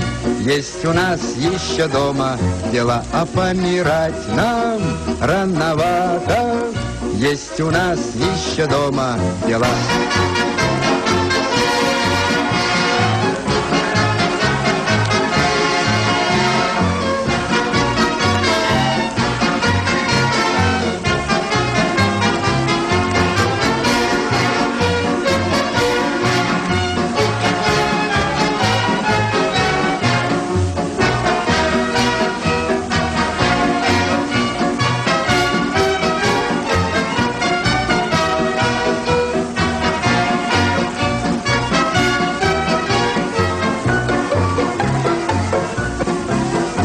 Может быть отдельным штатским лицам. Эта песня малость не вдомек.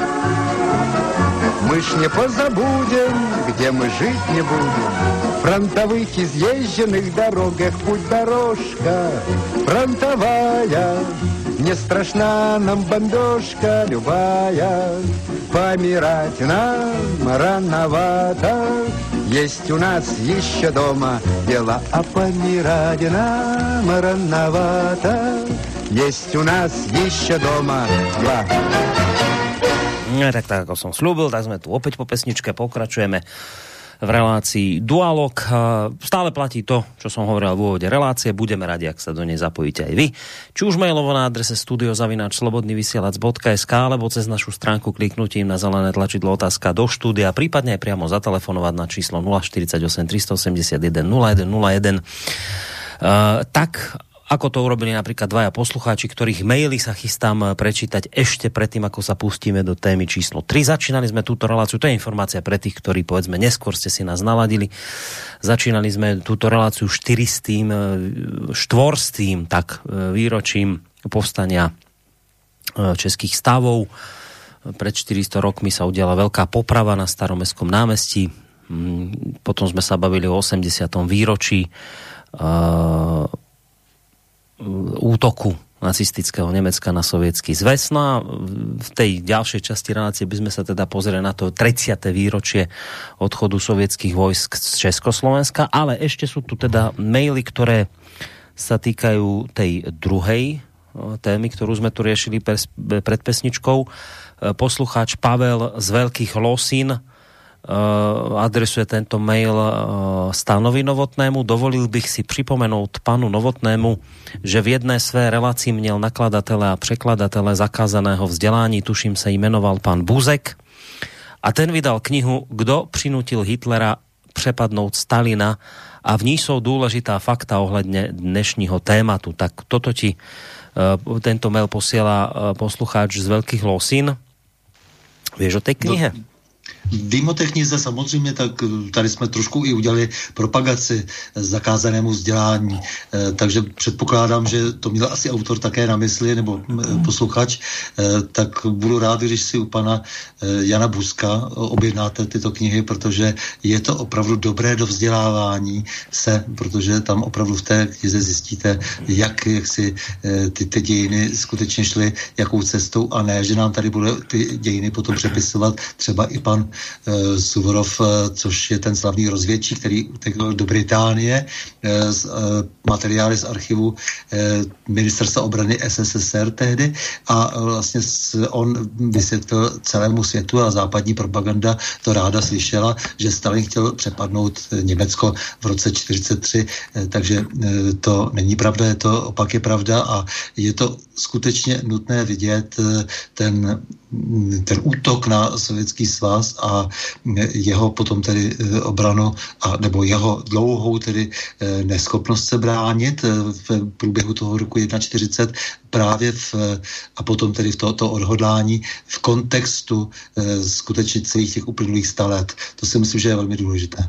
No a potom tu máme ještě mail od Michala. Aj keď teda mám pocit, že na ten mail už v podstate obaja páni odpovedali, ale mail čítam tak, ako prichádzajú. Ak ešte teda budete chcieť k tomu niečo doplniť, tak nech sa páči.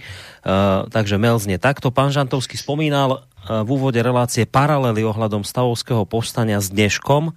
Kde vidíte podobné paralely aj s tými udalosťami, ktoré sa odohrali pred 80 rokmi? Tak, koniec mailu. Čiže či, či vidíte nejaké paralely s tým, čo sa udialo ohľadom prepadnutia uh, Sovětského zväzu nacistickým Nemeckom, či tam vidíte nejaké paralely s dneškom. Toto sa pýta posluchač. Aj keď teda vrajem, mám pocit, že o tomto vlastne sme sa rozprávali pred pesničkou, ale takýto mail prišiel, tak som ho prečítal. Tak já zkusím k tomu najít trošku odlišný, stručný stanovisko eh, nebo odlišný od toho, co, bylo, co zaznělo, eh, co nám tady neustále rezonuje. Rezonují nám tady mocenské, majetkové, geopolitické a tak dále zájmy, eh, které jsou vzdáleny zájmům takzvaně, jak se říkávalo, lidu, lidí, občanů jednotlivých zemí.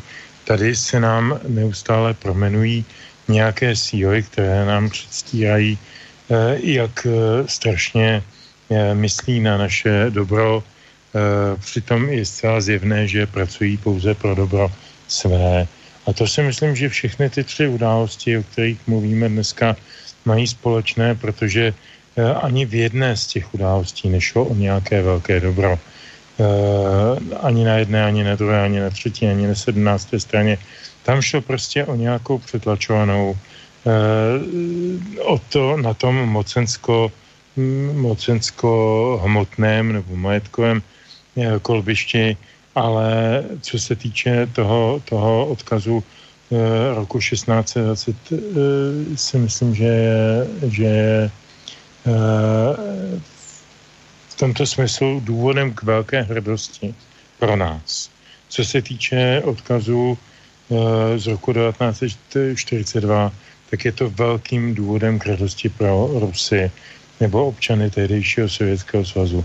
Eh, a já mám vždycky nějak tak jako intuitivní eh, tendenci eh, se ladit s těmi lidmi, které respektuju, které ctím a které považuji za, za, za hrdé a za, za důstojné. Takže to jsou mý spojenci. Duchovně já se těžko mohu identifikovat s někým, kdo mě chce jenom zotročit, ekonomicky kolonizovat nebo nebo, nebo ideologicky, ideologicky kolonizovat. Eh, a je úplně jedno, jestli to v duchu nějaké hloupé bolševické ideologie jako Zobrežněva nebo v duchu hloupé eh, americké ideologie jako dnes. Eh, v tom nevidím velký rozdíl. Stando, chceš aj ty k tým paralelám přece ještě něco doplnit? Dokonce bych řekl, když Petr tady hovoří o tom, k čemu inklinuje, tak já inklinu zase k tomu vždycky, jak si, když je někdo pod tlakem, tak spíše se zajímat o to, kdo je pod tím tlakem a jak, si, jak je spravedlivé to, že tedy ten, kdo má tu sílu, tak využívá všech prostředků, které má k dispozici, aby na toho druhého tlačil. A to je, to je teď vlastně ta situace, v které se ocitáme a já mám takový pocit, že to cítí mm, podvědomě celá řada posluchačů, občanů. Vidím to, že přestože ten tlak je obrovský dnes toho mainstreamu na to, aby si lidé mysleli něco jiného o dějinách a o těchto nedávných dějinách, eh, takže vlastně eh, paradoxně brání eh, daleko více, jak si to Rusko, jaké je dnes, jako do, do značné míry vlastně po právu v tomto smyslu, protože opravdu ten enormní tlak znamená vždy, že jde tady o velké a často dost nehorázné zájmy. Takže já vás zase tu tendenci také se vlastně stavět na tu stranu těch, kteří jsou vlastně pod tím obrovským tlakem, protože ten, kdo ten tlak vyvíjí, tak má vždycky možnost se samozřejmě dát vidět nějakým daleko ličtějším přístupem a pokud to nečiní, Eh, tak je zatím většinou vždycky svinstvo. Takže eh, to je vlastně to, eh, co potom jak si má dopad na ty naše životy, že aniž si to celá řada lidí uvědomuje, tak už jsou vlastně zatročeni a jsou z nich prostě idioti, kteří opakují nějaká mainstreamová hesla a nějaké mainstreamové titulky. No, maily k tejto téme teda som prečítal, môžeme sa pomaličky, aj časovo nám to tak akorát dobre vychádza, posunúť k tej tretej, k tomu tretiemu výročiu, okrúhlemu 30. výročiu odchodu sovietských vojsk z Československa. Ja prečítam jeden názor, ktorý tiež by sa tak dalo povedať, že to je taký, taký názor, síce od jedného človeka, ale myslím, že slovenský mainstream a predpokladám, že aj ten český by sa pod tento názor podpísal všetkými desiatimi, ako sa u nás na Slovensku hovorí. Vyjadril sa k tomu Juraj Mesík, on je taký treťosektorový aktivista, dosť známy, svojho času pôsobil aj v Svetovej banke. No. A tento pán hovorí o tomto aktuálnom 30. Výroč, výročí toto. Dnes je tomu 30 rokov, čo územie Československa 20. júna roku 1991 opustili poslední ruskí okupanti po 23 rokoch okupácie po sebe zanechali zdevastovanú ekonomiku, vzdelanosť, kultúru krajiny. Mnohé ekologické škody neboli odstránené dodnes. Celú generáciu ľudí u nás okradli o slobodu, životné perspektívy Rakúska, ktoré sme mali na jar 68 a nahradili ich perspektívou ruských stepí, masového členstva v Zväze Československo-sovietského priateľstva, pokrytectva, ohýbania chrbtov a soft verzie ruského gulagu. Už len menšina ľudí nad cca 45 až 50 rokov zažila a pamätá si, čo okupácia pod hlavňami tisícok tankov a čižmy a čižmami desiatok tisíc ozbrojencov znamenala. V školách sa o okupácii a o kolaborácii s okupantmi mladí skoro nič nenaučia a tak časť ľudí smutne naivne e, verí báchorkám, zľahčujúcim okupáciu a jej dôsledky moskovskej propagande prirovnávajúcej ruskú okupáciu a otroctvo rokov 68 až 91 k nášmu dnešnému členstvu v EÚ a NATO. Zabúdaním na okupáciu a život v otroctve si koledujeme o ďalšiu. Jediné poučenie z dejín je, že ľudia sú nepoučiteľní. Tak, toľko komentár Juraja Mesíka k udalosti, ktoré sa teraz ideme venovať. Uh, vy obaja ste si v tých obdobách, uh, v tých dobách, o ktorých sa teraz budeme rozprávať, zažili svoje. Ani jeden z vás nie je nejakým priaznivcom socializmu a niečoho podobného. Dôvody, prečo ste takto uh, nastavení, už niekoľkokrát v týchto reláciách zazneli a preto na úvod, keď sa ideme o tejto téme rozprávať a tento komentár od pána Mesíka som prečítal, tak by ma zaujímalo, že do akej miery sa viete s tým, čo ste teraz počuli, stotožniť. Jestli můžu začít, já bych začal drobnou omluvou. Já jsem si totiž dodatečně uvědomil, že jsem se překacel předchozím eh, povídání a uvedl jsem ten, ten staromák 1620, 1621. Samozřejmě já se moc omlouvám posluchačům za, za tento překlep eh, povídání. A teď věci.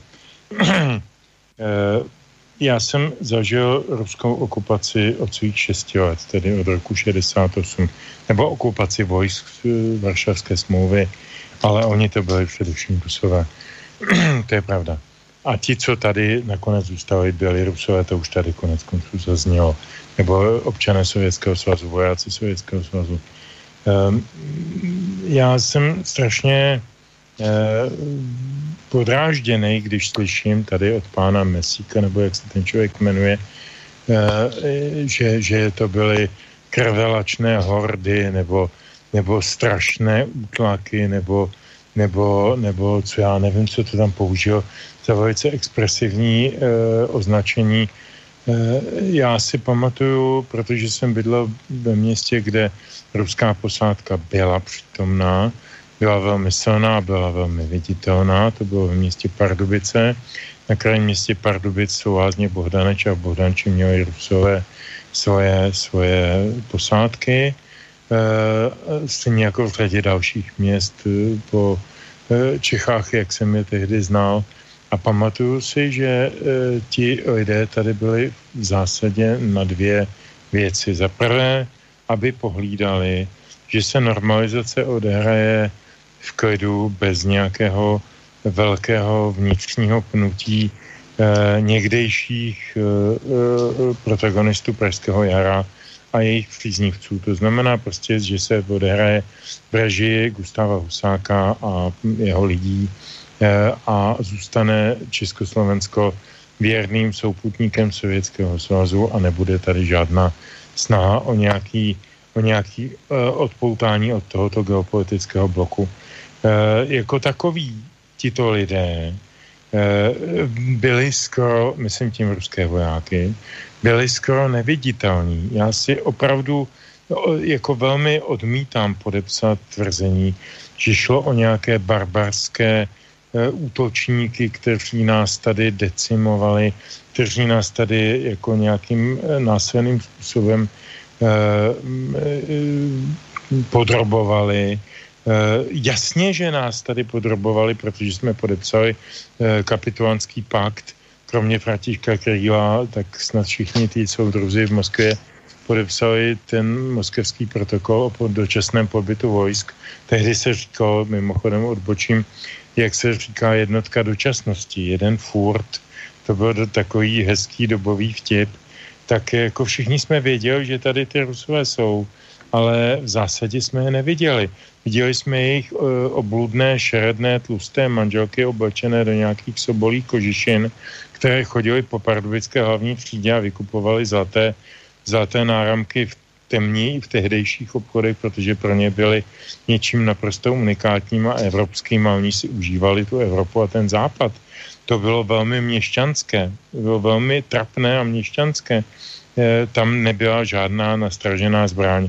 Čili jako ano, bylo to národní ponížení, souhlas, samozřejmě byl jsem proti tomu, vždycky jsem byl proti tomu, eh, aby, aby tady byla přítomna jakákoliv cizí vojska, nejenom sovětská, ale jakákoliv, a to zdůraznuju pro, pro i dnešek. A e, protože si myslím, že bychom měli být své bytná země e, s vlastní obranou a s vlastním názorem na svět. Eh, ale eh, tohle to bylo takový trošku operetní.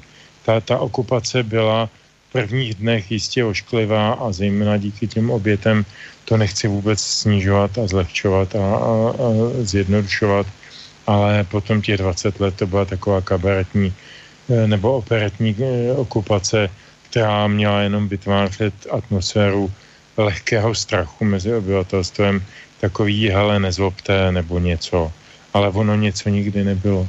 Já si nepamatuju za těch 20 let na jediný případ, že by ruská armáda něco provedla českému občanovi. E, ta okupační armáda, teď nemyslím tu, která přišla 21. srpna, myslím tu, která byla usazena ve Vysokém mítě a, a v Olomouci a v dalších a v dalších městech, tak si nepamatuju, že na, jak, na žádný incident tohoto typu.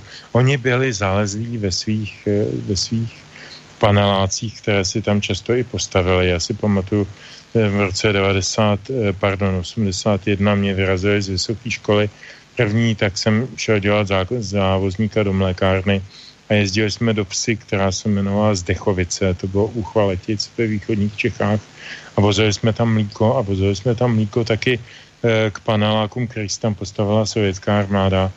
A krom toho, že to tam strašlivě páchlo, protože oni vyhazovali všechny odpadky do toho světlíku a neuklízeli po sobě. A bylo to celý takový hodně, hodně takový azijský, řekl bych, nebo balkánsko-azijský, eh, tak tam jsme nikdy nezažili jediný nepřátelský pokus o cokoliv. Eh, to, to, byla, to, byla, to, byl, to byla operetní, operetní okupace. Eh, těžko to říct jinak. No, Stando, tá otázka na teba tiež tá istá, vieš, pre, prečítal som tu komentár pána Mesíka, s ktorým sa, pokiaľ sa bavíme o mainstreamových médiách, určite každý stotožní, že to presne takto bolo. Um, ty si, si svoje naozaj odgrgal, ako sa to povie po slovensky, za toho socializmu tiež. Keď sa teraz tak vrátiš, a samozrejme zaujíma ma tvoj názor na to, čo hovoril pán Mesík, že do akej miery s tým vieš súhlasiť, aké myslím, že sa s tým vieš stotožniť, ale vieš, že aj, aj by som chcel, keby si teraz tak trošku zaspomínal na to obdobie, keď sa to dialo, že ako si to vtedy vnímal, ten odchod týchto sovietov, či sa z toho tešil, aké si mal pocity, tak toto všetko by ma tak zaujímalo k tejto téme. Tak samozřejmě, že jsem byl velmi rád, že odešla cizí armáda z našeho území, protože ono nejde o to, jestli ona se nějak ta armáda projevovala jako armáda ze stepy a azijská, azijské hordy a jak se to šel, jak tehdy také říkalo, přestože jak si eh, nikdo až dost tak, jak si eh, nějaké konkrétní projevy, kromě eh, těch, o kterých tady mluvil Petr, neviděl, ale samozřejmě, že každá armáda, která sedí za krkem vládě, která se rozmístí na to území proto, aby všichni věděli, že prostě kdo tady tady na to území má rozhodující slovo, eh, tak je v tomto smyslu jaksi cizím elementem a omezuje nepřímo nebo když je potřeba i přímo, ale v tomto případě především nepřímo po, těch, eh, k, po tom krátkém období, kdy byla velmi viditelná, až příliš viditelná, o roce 60 58, eh, tak samozřejmě omezuje svobodu, to je jednoznačné, omezuje suverenitu. Eh, takže ruská armáda, ano, nebo sovětská armáda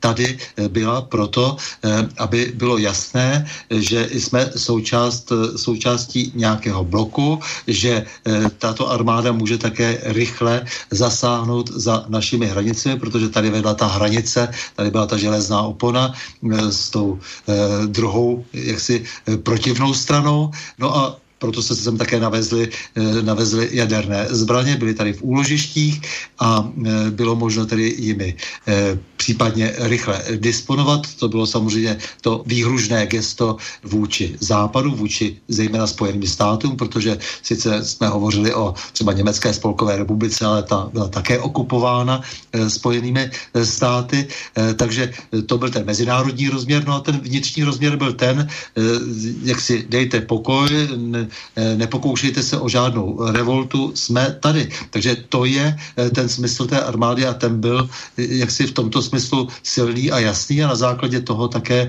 byly učiněny nějaké mezinárodní dohody. Ehm, dohodla se, dohodly se Spojené státy jaksi se Sovětským svazem, že oni nepůjdou přes čáru, přes hranici k nám. No a samozřejmě zase za to Sovětský svaz té velmocenské politice, v té velmocenské politické hře, eh, eh, jak si zase toleroval co s eh, Spojeným státům. Šlo tedy také o to ukončení války v Větnamu a tak dále, takže byla to veliká rozehraná hra, ale ta armáda tady byla jako důrazné razítko na to. My jsme součástí Varšavské smlouvy, vy koukejte dělat politiku takovou, jakou my uznáme za vhodné a tu politiku vykonávali samozřejmě lidé, kteří byli do značné míry dosazeni právě Sovětským svazem. Komunisté eh, z komunistické strany, která de facto eh, podléhala eh, sovětské komunistické straně. Ale na druhou stranu je smutné to, co, to jak to píše pan Mesík, protože píše samozřejmě o tom, že tady prostě byla nějaká hrozivá nesvoboda do roku 89 a potom zřejmě nastal ráj na zemi. Tak to mi velmi na tom mainstreamu vadí, protože ta snaha teď opět jak si se sem e, si tu armádu přímo fyzicky dosadit. Ty neustále přejezdy, které jsou naprosto, naprosto rozbouraly naší suverenitu, kdy tajně vláda nechává jezdit e, tam a zpátky e, cizí vojska přes naši, naše území a neustále se tady pokouší někdo vyjednávat, že tam eh, někde si v Moštově se vytvoří eh, klíčové vojenské letiště, nabízí eh, tady ODS se jaksi opravdu velmi, velmi submisivně jako ten, kdo tady bude dál prodávat to naše území cizí armádě, tak tohle to mi velmi vadí. Podřizování naší zbytkům naší armády Bundeswehru, to, že si, a to souvisí samozřejmě s bezpečností, bezpečností také, eh, že dáváme oprávnění německým policistům, aby eh, klidně zasahovali na našem území. No tak to je právě to narušování suverenity a eh, samozřejmě v případě, že tady vytváříme všechny předpoklady pro to, aby se tady zase usadila cizí armáda a to činíme, když tedy v souladu s různými nařízeními, jak si tady jenom rozšiřujeme dálnici, zvyšujeme mosty pro to, aby projela vojenská technika ze západu na východ východ, účastníme se nějakých eh, cvičení, eh, která jsou vysloveně eh, provokační. Naše takzvaná tajná služba poslouchá pokyny CIA a chová se podle nich, říká se tomu spolupráce, tak v Vrbětice viděli jsme tu tragikomičnost toho všeho, všeho kdy se rozhodneme jak si vytvořit konflikt konfliktní situaci, která je devastující naprosto opět pro eh, naše zájmy eh, i pro naši suverenitu. A v zápětí vidíme, že se eh, svět ubírá úplně jinam, že se najednou soupeři ještě nedávno nesměřitelní, kdy tedy to vypadalo, že se opravdu tady haraší zbraněma na hranicích Ukrajiny a z druhé strany se srocují jednotky v Pobaltí a vytváří se tady nějaká pevná linie vůči východu, vůči Rusku tak náhle e, dojde k dohodě v Ženevě a e, nikdo se za nás nepostaví. E, to, to, to všechno s tím souvisí s tím, jestli máme na, na našem území armádu nebo vytváříme předpoklady pro to, aby tady opět byla. Takže dost mě mrzí, že lidé z toho mainstreamu nejsou schopni ve svém patolízalství opět nejsou schopni říci i to B. No máme na telefónnej linke poslucháča, ktorý dlhšiu dobu čaká. Dúfam, že vydržal. Dobrý večer. Dobrý večer, Peter z Košic. Uh, ja som v poslednom čase vnímal pána Mesíka skrz nejakého vyhlásenia ohľadne očkovania, ktoré mi pripadalo celkom rozumné. Preto to, čo ste od neho prečítali, ma veľmi prekvapilo, lebo, lebo to je nie, že analytické, on sám sa vydáva za analytika, to je antianalytické v pravom slova zmysle. A povedal by som, že to je nepríčetne submisívne. Ako ne, nemôže rozumný, príčetný človek niečo také e, slobodne vysloviť, podľa mňa. Ja som tiež zhruba, ako to povedal pán Žantovský, niekedy v tom čase, keď prišli sovieti, mal tých 5-6 rokov a tiež nejaké veci si pamätám teda. A ako povedal pán Novotný, že žiadna vláda nemá rada, keď jej dýcha armáda na krk, niečo v tom zmysle. Ale my sme presne v tej istej situácii, len sa zmenila forma vojny, forma okupácie. Pod dnešným vládam veľmi dôsledne dýchajú na krk e, politické mimovládky riadené so zahraničiami, zo zahraničia, prepáčte, a takisto aj mass media, takisto minimálne svojprávne, nazvieme to. Čiže zmenila sa len forma vojny a takisto tá forma okupácie sa zmenila keď si to tak vyhodnocujem, ako sme sa dostali tam, kde sme, tak ako jedna zo zásadných vecí mi vychádza to, že ako náhle došlo k tomu prevratu v 89., tak tá druhá strana, teda nazvime to západná strana, lebo sovietský zväz mal vtedy plno starosti sám so sebou, tak tá západná strana prevzala in- iniciatívu. A čo začali robiť, e, postupne začali obsadzovať, čiže okupovať všetky funkcie svojimi ľuďmi, svojimi v zmysle buď vydierateľnými alebo kúpiteľnými, na ktorých niečo vedeli, na ktorých niečo mali a tým pádom takýchto ľudí vedia ovládať. A preto sme teraz v tej situácii, že oni trpezlivo, sústavne obsadzovali čím viac funkcií v školstve, vo vláde, v politických stranách, kdekoľvek, ľuďmi, ktorých majú pod kontrolou cez vydieranie a cez zastrašovanie alebo cez kupovanie, úplatní alebo korumpovaní ľudia. Čiže e, je dobre si uvedomiť, že nič sa nezmenilo, zmenila sa iba forma. Okupácia je tu stále inou formou. Armáda zatiaľ ešte nie je fyzická, je to armáda tlaku mimovládok a mass médií. Takže tak, ako, ako len malé doplnenie, mm. lebo to, čo povedali páni predo mnou, e, bolo veľmi vyčerpávajúce a úplné. Dobre, ďakujeme za telefonát. Ja len zareagujem na toho Mesika a potom samozrejme ostatok nechám na pánov, ak budú cítiť potrebu zareagovať na to, čo ste hovorili, samozrejme môžu.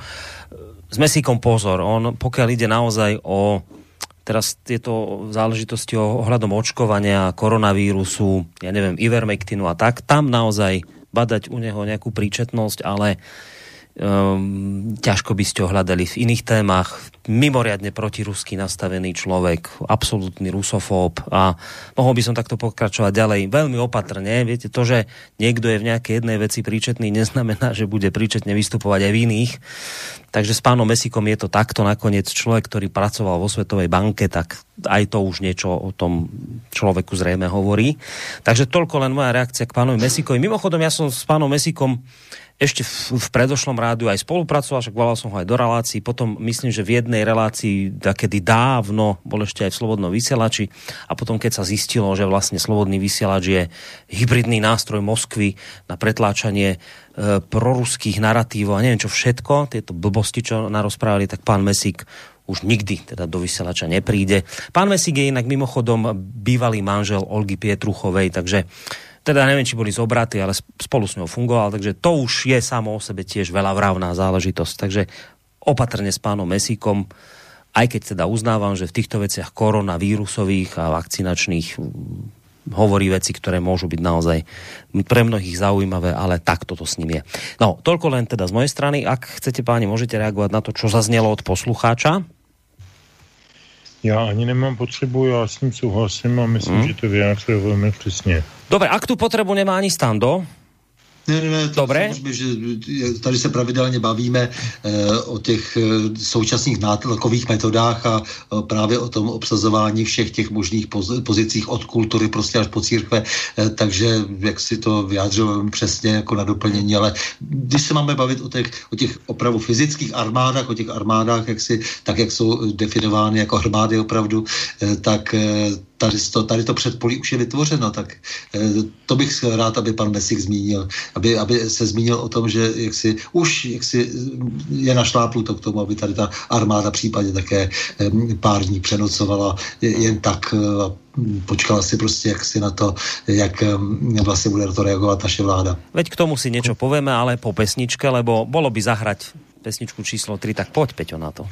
Zahrajeme, jenom si ne, neodpustím jednu takovou šťouravou poznámku. Já myslím, že eh, docela důležité slovo je dnes sliač.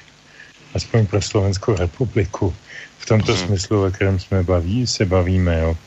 To znamená jako vymístění, vymístění tohoto letiště pro účely amerického letectva. No, nám tu, to je... áno, nám tu teraz lietajú americké vrtulníky nad Sliačom, no, že vážne, no, naozaj. No, no práve. ale americké to nie sú, že, lebo my sme teraz aj nakúpili americké, lebo my teraz nakúpujeme americkú techniku, ale toto sú vrtulníky, ktoré ani sme nenakúpili. Toto sú normálne, že originálne nejaké americké vrtulníky, že ich.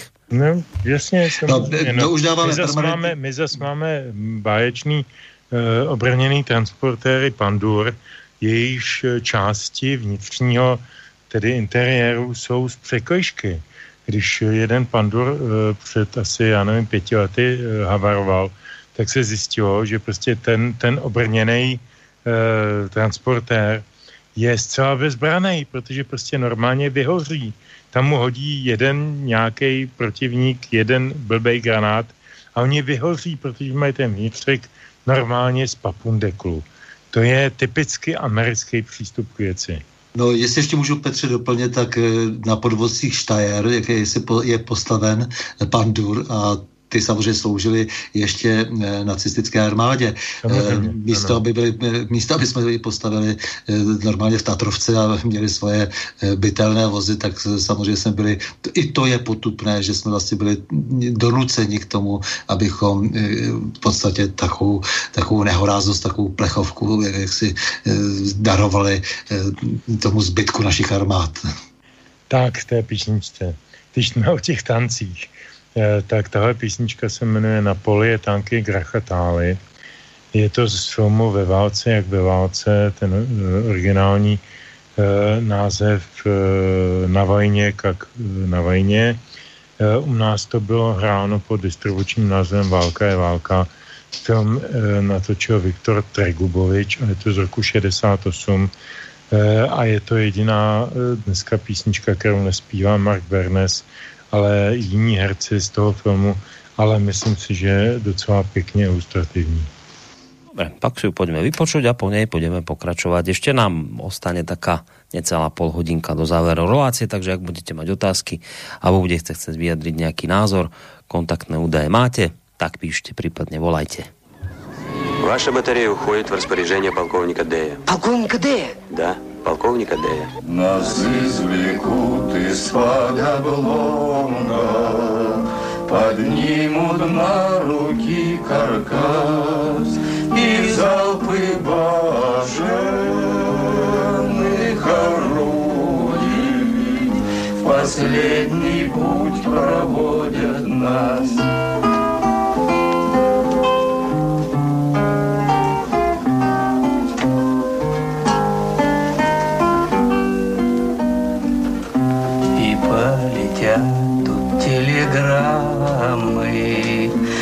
Родных, знакомых известить Что сын их больше не вернется И не приедет погостить. Что сын их больше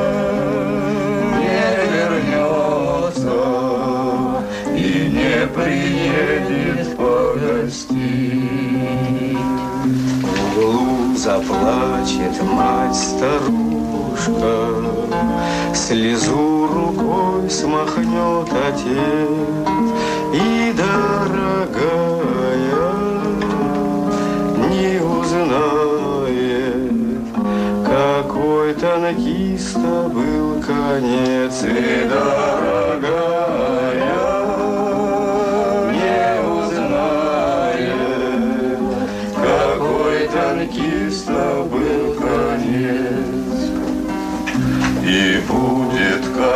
карточка пылиться На полке пожелтевших книг В танкистской форме.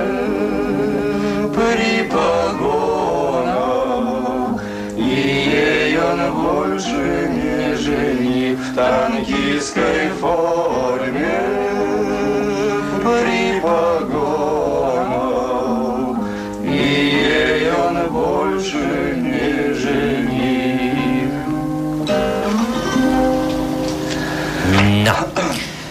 Tak poďme mi pokračovať v našej relácii. Stano Novotný, aj Petr Žantovský, neuveriteľné veci tu rozprávali pred pesničkou, spájali tu odchod sovietských vojakov hľadali tam nejaké paralely s Dneškom, že teda akože, že, že to tu máme naspäť vravia v podstate, že ne, iba Sovietov vystredali Američania. Nehorázne čosi. Už som tu prečítal jedného svojho obľúbenca, pána Vesíka, ešte mám druhého obľúbenca, tento ešte trošku väčší, Vladimír Šnídl, to je redaktor denníka N. Pán Šnídl hovorí na svojom Facebooku, vo svojom Facebookovom statuse toto. Dnes je deň, keď si domílené slovenské Facebooky opäť raz pletu dve veci. Násilný vpád vojsk Varšavskej zmluvy a Sovětského zväzu, ktorý sa na nič nepýtal, bez dovolenia sa tu nakvartíroval na 23 rokov a rozhodoval za nás, čo môžeme a nemôžeme a kto u nás bude vládnuť. A občasné presuny, krátkodobé cvičenia alebo pôsobenie jednotlivcov armád NATO, ktorých pobyt vždy schvaľujú demokraticky zvolené inštitúcie tohto štátu, a ktoré tu nerozhodujú absolútne o ničom. Tieto dve veci sa nedajú vôbec spájať. No. Takže pred pesničkou ste zbytočne konšpirovali. Nič z toho neplatí, čo ste hovorili, lebo pán Šnídl vám to vysvetlil, ako to je. Tak je to zábavné, teda, jestli můžu.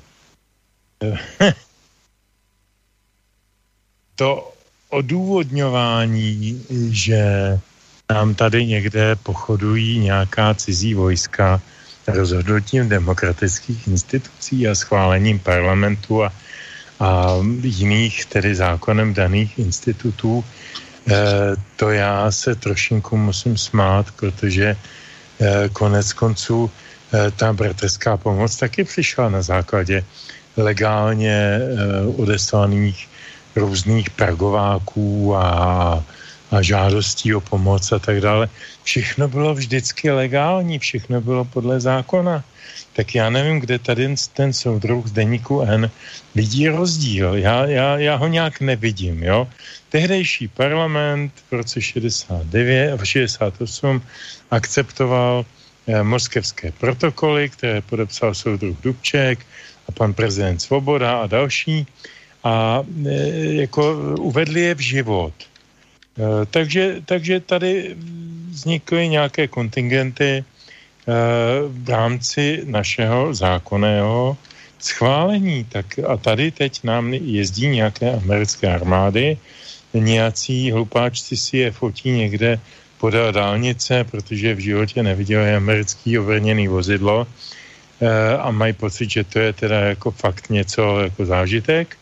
No dobrá, to může být, jako my jsme taky chodili za vojákama, když nám bylo pět a říkali jsme, hele vole, dej mi hvězdičku, já ji vykšeftuju tamhle za pár kůjček skleněných a, a vyhraju ten, a tak dále, a tak dále, jo, teď jako každý, každá ta doba má svůj folklor, tak jsme, tak jsme e, to vnímali jako jistý do, do, dobrodružství. Tak tyhle lidi to taky tak vnímají, ale je to mnohem nebezpečnější, protože my jsme teď na kolenou. My jsme absolutně pod jakýmkoliv, eh, nebo mimo jakékoliv svobodné rozhodování sami o sobě. My musíme udělat to, co musíme. Podepsali jsme pakt na to, pardon, eh, má tam nějaké má tam nějaká ustanovení, eh, dokonce jsem teď zaznamenal snad úst nějakého piráta nebo nějakého i podobného intelektuála, že chce aktivovat článek 5 na to kvůli, a teď já nevím, jestli vrběticům nebo čemu, a, a že teda by se teda měla spustit ta světová válka ve středu Evropy. E, já myslím, že tyhle lidi jsou úplně, že patří do bohnic a jako vůbec nemají sebe menší ánung o tom, Eh, o čem je politika, geopolitika, o čem jsou zájmy, eh, kdo komu slouží, proč jsme zde, proč jsme tací, eh, že to je jenom takový avanturismus politický a amatérismus veliký. Je mi, je mi z toho velice úzko, ale opakuju to, co jsem říkal na konci svého minulého povídání. Ano, jsme kolonie. Ekonomická, vojenská, a pravděpodobně i, i politická. Uvidíme teď podzimní volby, jak dopadnou. Eh, těch možností není mnoho a ani jedna z nich nevypadá zrovna moc eh, vábně. Ale eh, může zvítězit nejlep, nejhorší, teda nejlepší ze všech zel. Nebudu říkat, které to je, každý volič si to jistě přebere po svém. No, Stando bude tiež iste reagovať, ale ešte chvíľku počkaj, Stano, lebo máme na linke poslucháča, dlhšie tam čaká, tak nech zase veľa neplatí za telefon. Dobrý večer. Dobrý večer, Juraj z Bratislavy pre telefóne. E, keď ste už spomínali tú Varšavskú zmluvu, ale aj to NATO. Kedy si dávno, keď som ešte robil vojenskú politickú akadémiu, tak som písal diplomku na tému spojenecké cvičenia Varšavské zmluvy. Takže túto e, tematiku som mal v malíčku. Takže spojím jednu vec k tomu. Nebudem hovoriť o to, ako vzniklo na to, prečo vzniklo, ako vznikla Varšavská zmluva, ale ide o ten rok 68. Porobil som nejaký rok u spravodajskej správy generálneho štábu, takže viem aj tie veci, ktoré sa týkali toho vstupu. Ľudia, ktorí boli už v tej dobe na správe, hovorili jednu vec.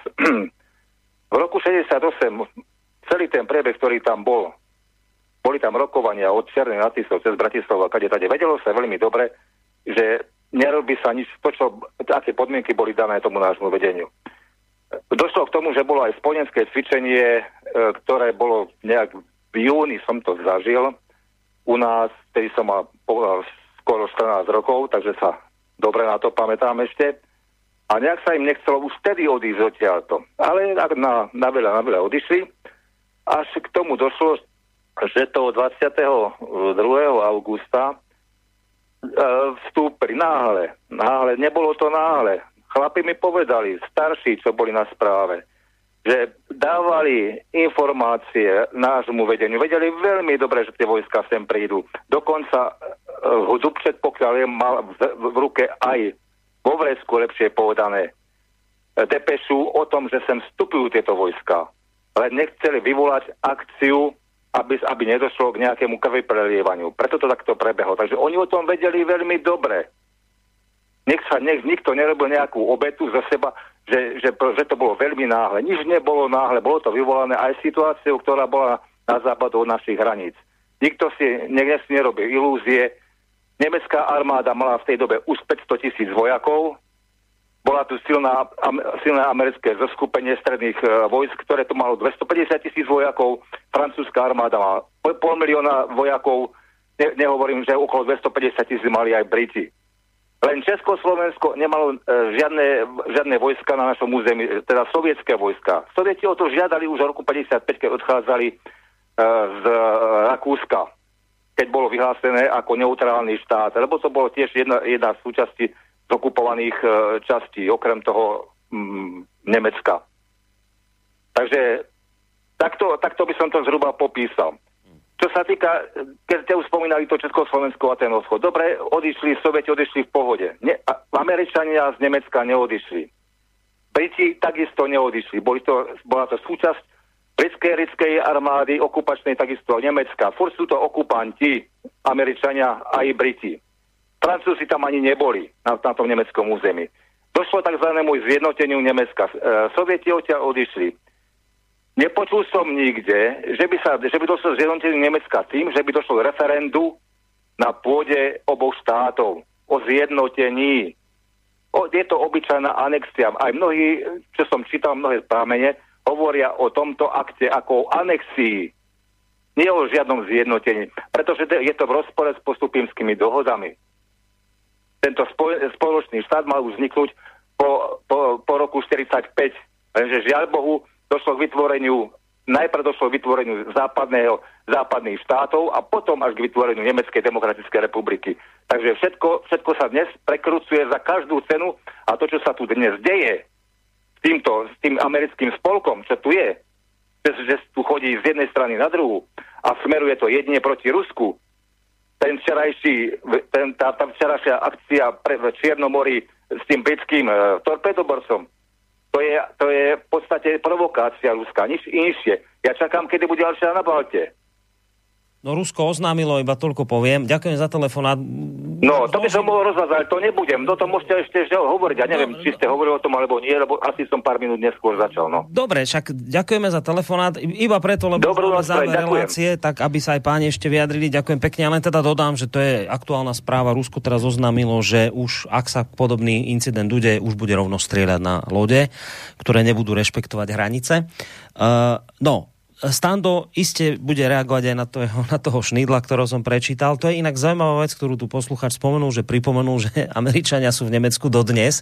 Že ako to teraz pán Šnídl berie, že či sú tam tiež nakvartírovaní, že to nevadí, to je dobré, Američania môžu byť v Nemecku to by iste povedal, že to sú tam po vzájomnej dohode a oni to Nemci chcú, veď nakoniec sami Nemci prosia, aby tam tí Američania ostali. To teda nie je na kvartírovanie, ale keď tu boli sovětské vojska, tak to bol kvartír tu mali. No. Dobre, Stando, poď.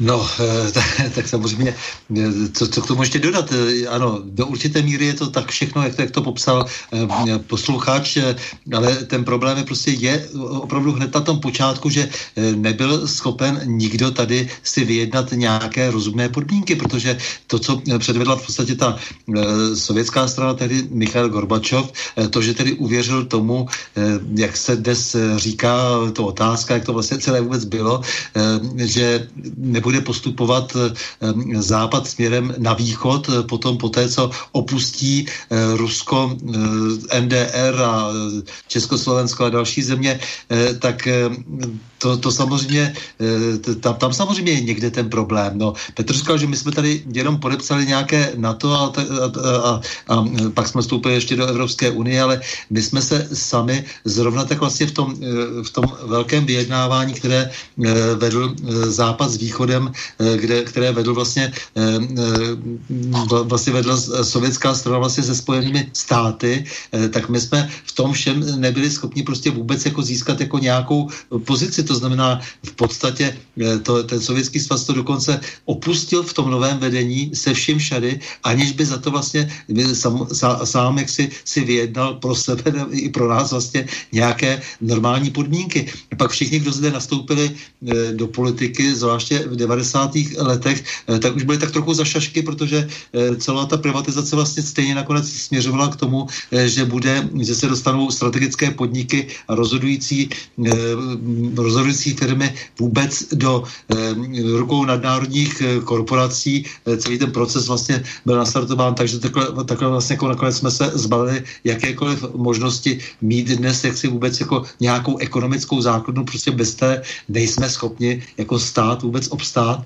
No a zbavili jsme se samozřejmě eh, v podstatě eh, rovnou armády, vlastně jsme ji začali rozpouštět, likvidovat, eh, takže jaksi celá ta, celá ta situace je vlastně námi samými zaviněná, ale zároveň vlastně to celé dirigovalo tehdejší moskevské vedení.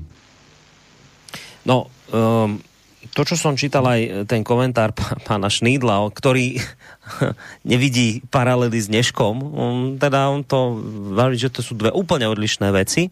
Ešte tu mám jeden komentár istého Mariusa Kopčaja. To je, na tom je tragické to, že tento pán nie je komentátor mainstreamového denníka, lebo keď to je mainstreamový denník, nech si píše, čo chce, čo teda jeho majiteľ si praje, ale toto je komentátor verejnoprávnej tlačovej agentúry Slovenskej republiky kde teda on okrem iného uvádza, že spomína nejaké zločiny, ktoré sa tu stali zo strany sovietských vojsk a že teda, keď sa takýto nejaký zločin stal, tak e, keď to vyšetrovala Československá policia, sovietský dôstojník jej povedal, teraz v Československu platia sovietské zákony.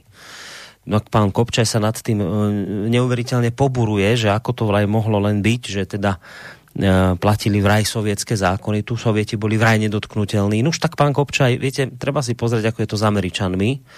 A nie len v Afganistane, keď sa stane nejaký vojnový zločin, či ich tam môžu súdiť v Afganistane. Či to náhodou nie je tak, že Američanov môžu súdiť len doma v Spojených štátoch amerických.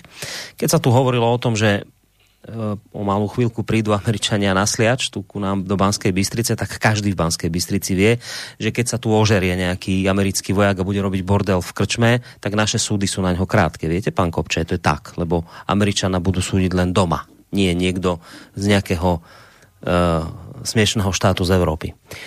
Uh, a ďalej pán Kopčaj píše, že Sovieti v Česko, citujem, čakajte, zodvihnem telefon a ešte toto docitujem. Sovieti v Československej republike predstavovali doslova štát v štáte. Aj samotný bývalý prezident Gustav Husák priznal v spomienkovej knihe, že sovietská armáda mala obrovskú silu. Kontrolovala našu armádu aj bezpečnosť a jej velenie si pozývalo na návštevy funkcionárov komunistickej strany. Uh, tak, pán Kopčaj, našťastie už to nie je teraz. Však už teraz, teraz už Spojené štáty vôbec nič z tohto nerobia. Vôbec tu absolútne nič takéto sa už teraz nedeje. E, nemá tu na to žiadnu silu ani Spojené štáty, aby si tu niečo cez nás presadili. Však všetko je, teraz je už všetko v najlepšom poriadku. A pán Kopčaj končí, čo je však podstatné, odišlo presvedčenie Kremľa, že má právo rozhodovať o politických záležitostiach Čechov a Slovákov, aj keď v politike súčasného Ruska voči niekdajším satelitom opäť badať recidívu imperiálnych postojov. Čiže aj tak je nakoniec ten sovietský zväz, to Rusko stále je problém, lebo teda stiahlo sa síce z Československa, ale stále má imperiálne chúťky a tie sú vraj teraz veľmi viditeľné. No, tak zoberieme si posluchača na telefónnej linke, máme tu niekoho, dobrý večer. Dobrý večer vám prajem. Eh, ja vám chcem len takého chrobaka zasadiť do hlavy alebo troška provokovať jednoduchou otázkou. V čom sa líši eh, prezidentka Čaputová od eh, prezidenta Jozefa Tisu? To je všetko. Ďakujem. Ďakujeme pekne.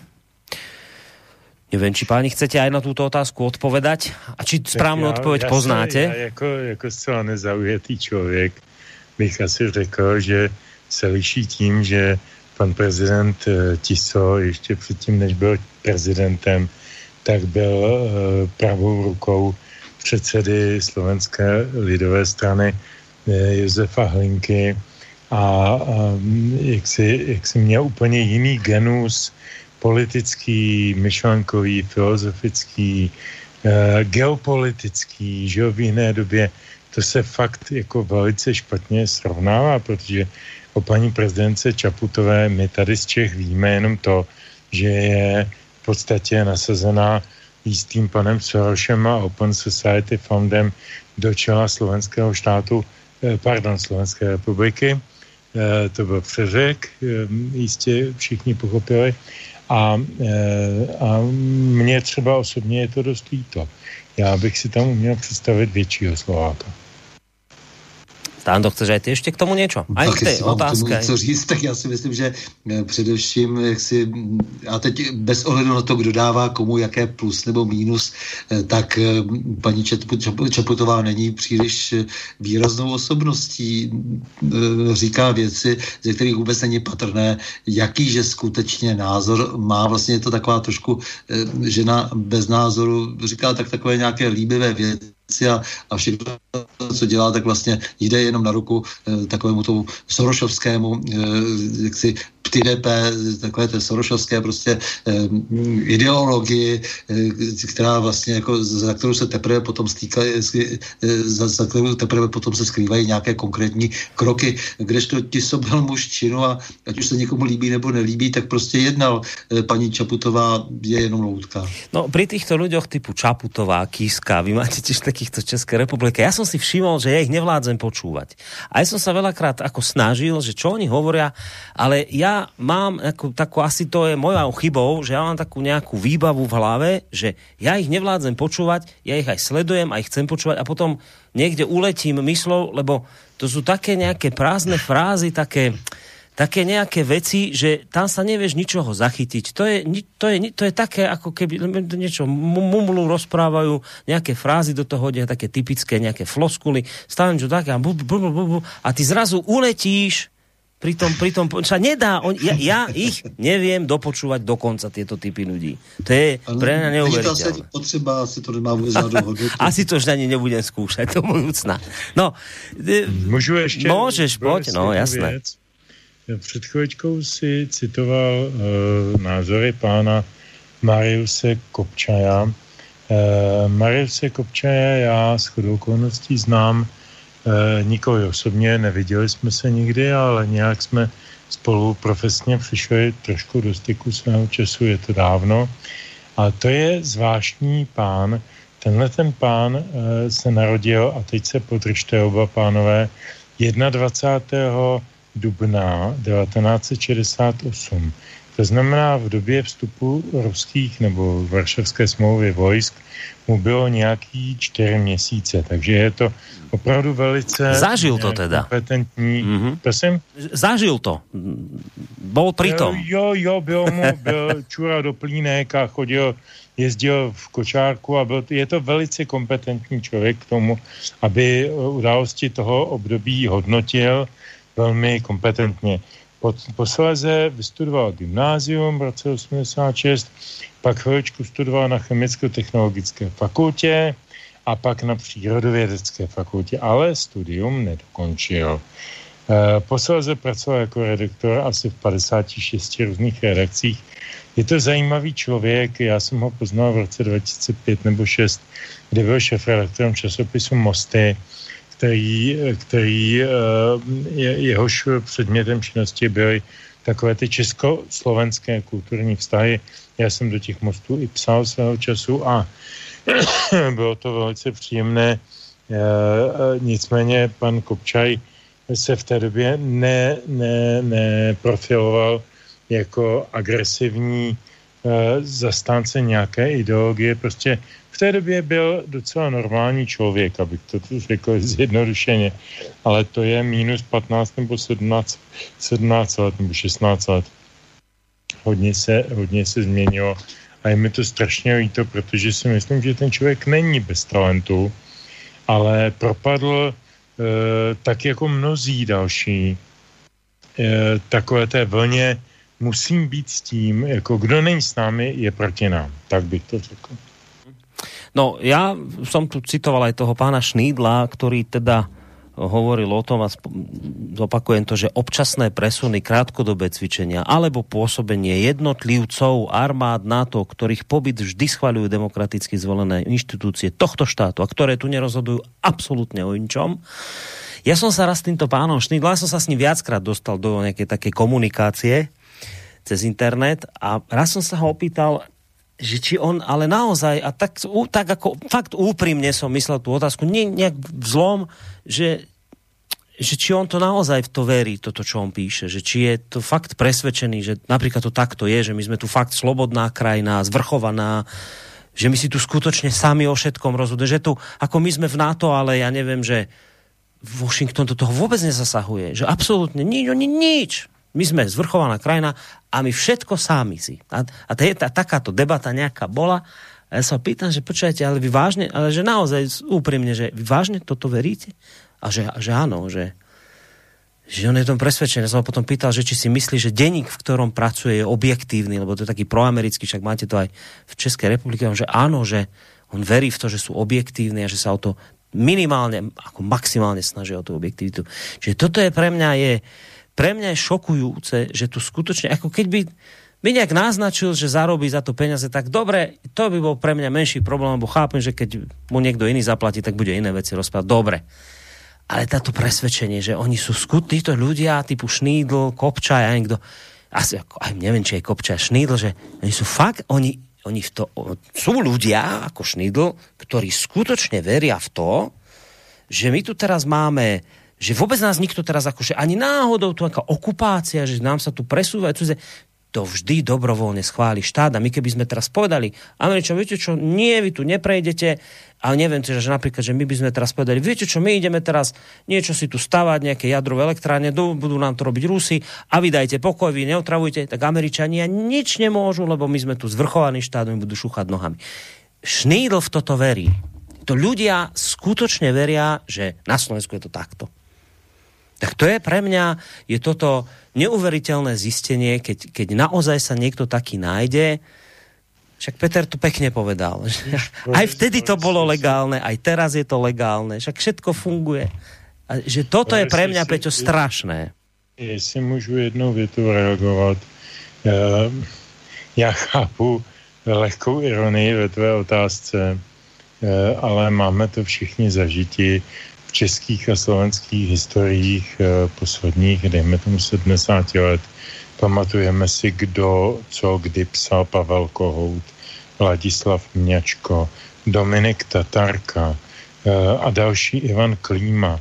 Všichni ty eh, jako později velmi cenění a mnohdy právem, třeba u Mňačka, já jsem velkým obdivovatelem Měčkových románů ze 60. let, zejména nočního rozhovoru, jako jsou cenění autoři, ale přitom ten Měčko měl za sebou v podstatě eh, podíl na vraždě eh, partizánského velitele Žingora. Kdo to nezná, tu historii, ať si to najde, stojí to za to. A ten Měčko měl tolik síly a tolik osobní statečnosti, že se k tomu přiznal a že, že se z toho veřejně vyznal posléze vystoupil z komunistické strany, emigroval do Izraele, já nevím, co všechno dalšího, ale prostě jako ty lidi v určitém okamžiku propadnou nějakýmu, nějaký fascinaci nějaké vůdčí ideologie a představě, že na té ideologii oni budou participovat a budou toho taky hvězdama. To určitě není, není malá motivace. A, a jedou to jako svůj jako svůj referén. Já znám Maťo Havrana, eh, pardon, Mišo Havrana, hmm. znám pana Hříba z 90. let, znám spoustu lidí tohoto typu. Neznám, pardon, Juraje Smatanu, naštěstí, to jako to zase nemusím znát každého, ale mnoho lidí z té slovenské strany eh, z tohoto prostředí znám osobně eh, a, a, a pamatuju si je jako lidi, kteří říkali to samé, co já.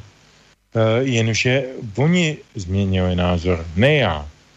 Oni změnili názor, co je demokracie, co je povolená demokracie, co je umožněná demokracie, co je liberální demokracie, anebo co už není povolená demokracie, tedy co je demokracie. Říkám to kostrbatě, ale myslím, že je to, je to zrozumitelné. Je to zrozumitelné určitě. Uh, no, jsme v závere relácie, ale bolo by hriechom ešte nedať priestor Standovi sa k tomuto vyjadriť, o čom sa tu teraz závere rozprávame, že ako to on vidí. No, tak to převlékání kabátů, to je snad součástí téměř každé mé relace na Prahu změn. Takže eh, já si myslím, že eh, k tomu není už vůbec co dodat. No taky ty, ti lidé se vždy nakonec eh, část jak si těch i třeba přemýšlivých lidí se nechá ukolíbat tím, že hold jak si jsou hmotně zabezpečeni a vlastně sami sebe i možná přesvědčí o tom, že je to tak a že jak si je správné, že eh, se teď budou držet takového toho hlavního proudu, který eh, vykládá eh, správným způsobem dějiny a který správným způsobem formuje postoje. No pak spousta lidí možná opravdu podléhá jenom té Goebbelsovské propagandě a, a jsou přesvědčeni, tak asi jako v případě všech těch covidových opatření, že to s nimi myslí strana a vláda dobře, no a mm, tak budou stejně tak, když se to celé změní a bude se chvilku opakovat zase jiné heslo, tak budou zrovna tak přikyjovat tomu heslu. No mrzí mě to u těch přemýšlivých lidí, kde je jasné, že nějakým způsobem museli sami zapracovat na sobě a museli sami sebe dlouho přesvědčovat, že e, je to v pořádku a že nejde jenom o to, e, že mají solidní příjem a, a že si pomohli, e, a že někdo přimouřil oko nad tím, že v podstatě páchali hrubé trestné činy a, a jak si mm, nebude jim jak si už být nic vyčítat a nechá je být v těch pozicích, kterých jsou. No, dobré. Tak já si myslím, že týmto by sme hádna debatu mohli na dnes považovať za vybavenú, aj tak sme trošku tú reláciu natiahli, čo ale teda veľký problém nebude. Ale ak už teda nemáme nič zásadné k tomuto, tak by sme sa pomaličky háda mohli aj lúčiť. Ak teda sa ideme, tak potom začnem standom, lebo ešte Petr dá pesničku na záver, takže stando. Ďakujem ti pekne za dnešok. Ak už si začal trošku s, tým, s tou svojou reláciou na Prahu zmien, tak ak to môžeme považať za taký mostík, tak kľudne po ňom poď a povedz nám, že čo teda na, na pondelok, či už máš niečo vymyslené.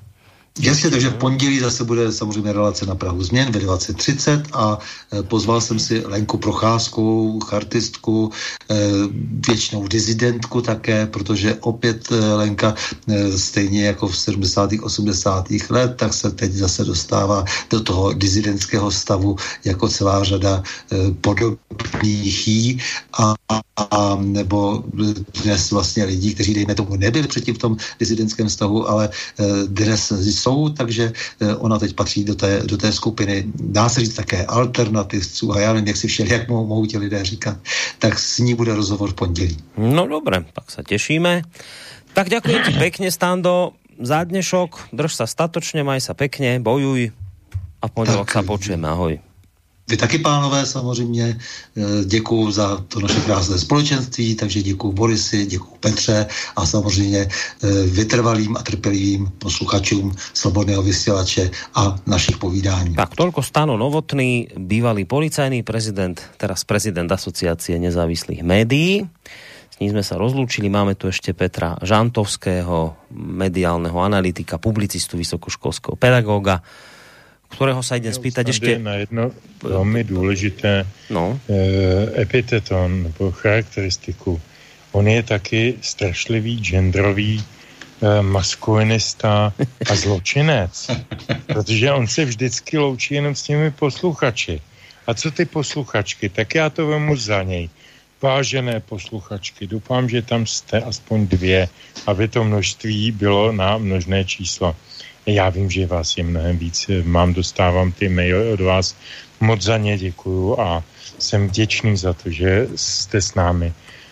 prosím vás, vydržte i s těmi posluchači, kterým děkoval Standa a buďte s námi. Jak se říkal v roce 68, jsme s vámi, buďte s námi. Já myslím, že je to docela hezké heslo navzdory tomu kontextu, ve kterém vzniklo. Ešte som sa ťa inak chcel opýtať, keď už sa pýtam uh, standu na jeho reláciu. Ty robíš takú reláciu, ale tú svoju uh, kaviareň, že čítal, lebo teraz posledne si tam mal pána Kurase, že čo plánuješ, či už máš niečo vymyslené, Pražská kavárna. Já jsem to... rád, že to o tom mluvíš. Ehm, Pražská kavárna je pořád, který jako televizní dialog, 20-minutový tehdy, vznikl v pražské soukromé televizi Praha, která se ovšem v roce 2018 polekala politických konze- konsekvencí.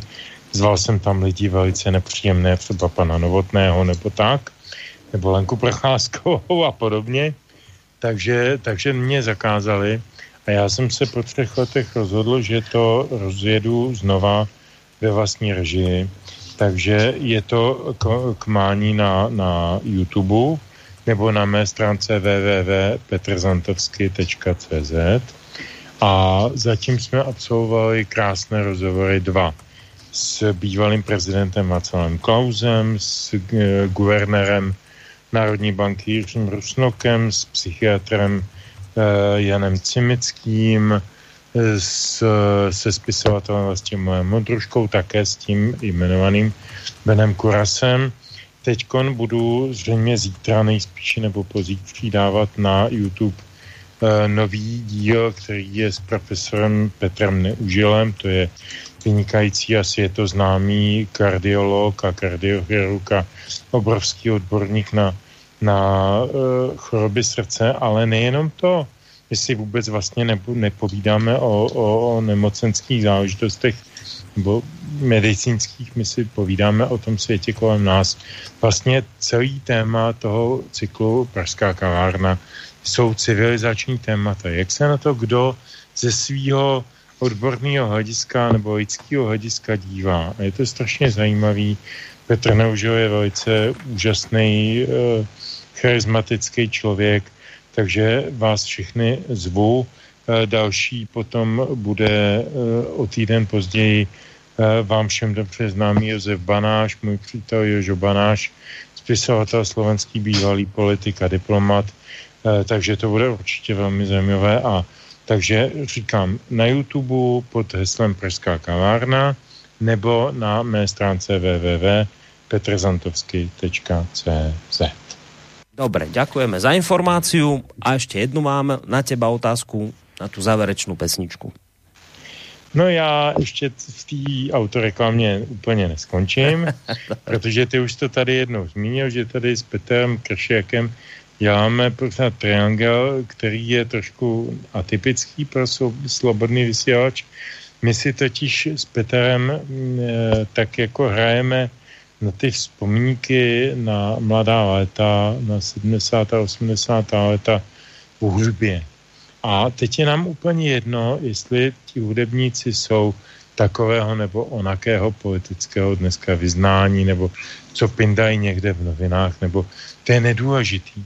Důležitý je, co dokázali v tom umění a jak moc dobří byli, takže jsme tam měli i lidi jako uh, Vladimír Myšík, Auta Petřina, Luboš Pospíšil a tak dále. Uh, Marian Varga samozřejmě, Teď chystáme díl o Pavolu Hamelovi. E, já strašně doufám, že brzy bude taky Dežo Orsini, můj ne, neobyčejně oblíbený uh, hudebník. Uh, a příští týden, tedy ten o týden později, první červencový, budeme vysílat Triangel, tak se jmenuje ten pořád, s písněmi Václava Neckáře což si myslím, že je i osobnost známá dostatečně na slovenském, eh, ve Slovenské republice a eh, budeme samozřejmě vybírat ty hezké kulturní a, a jako unikátní věci, eh, nikoli tu, tu hitparádu, takovou tu běžnou televizní. Ostatně zárukou toho je Peťo Kršiak, který je vynikající hudební redaktor, takže se určitě máte na co těšit. No, dobré. Tak a ještě se jdeme těšit na závěrečnou pesničku. Tak už poslední, dobře. tak píseň se jmenuje Žuravlí, tedy Jeřáby.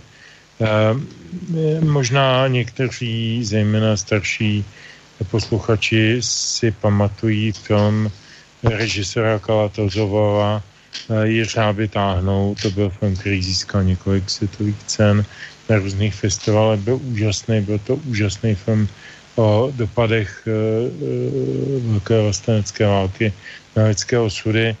A ten film sám o sobě byl inspirován básní e, abcházského básníka Rasula Gamzatova, který se jmenovali, která se jmenovala tedy Žuravlí, Jeřáby.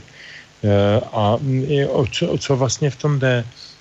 Jde o to, že to je parafráze na japonskou, japonský zvyk zvaný origami, když uděláte určité množství takových papírových jakoby nápodob jeřábků a někomu je věnujete, tak mu tím darujete štěstí a darujete mu tím nějaký, nějaký pozitivní signál do dalšího osudu. E, což je krásné, já jsem to shodou okolností ke svým padesátinám od jedné známé dostal taky.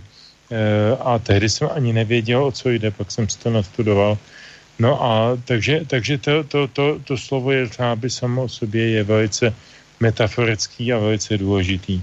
A e, tenhle, ten, tenhle ta báseň vznikla v roce 51 či 2, kdy byl Gamzatov v Japonsku a kdy se seznámil s tím virtuálním origami. E, potom na to natočil, napsal hudbu Jan Frankel a na ten, naspíval to opět e, již jmenovaný Mark Bernes, je to zajímavá nebo taková smutná eh, historie. Eh, on, tu, on tu píseň eh, naspíval dva týdny před svým umrtím. On zemřel na karcinom plic, ale jako do téhle písně se v té době už na tom byl velmi zdravotně špatně. Eh, v roce 59, tam, tuším, to bylo, eh, on se do té písně zamloval neuvěřitelným způsobem a odspívali trošku podobně, kdy, když někdo zná americký folk nebo, nebo kanadský folk Leonarda Kohena, tak takovým tím rozprávěcím, vyprávěcím, recitovacím způsobem. Eh, bývá to považováno za nejlepší nahrávku eh, Marka Bernese a já bych tím pádem tím dneska rád zakončil.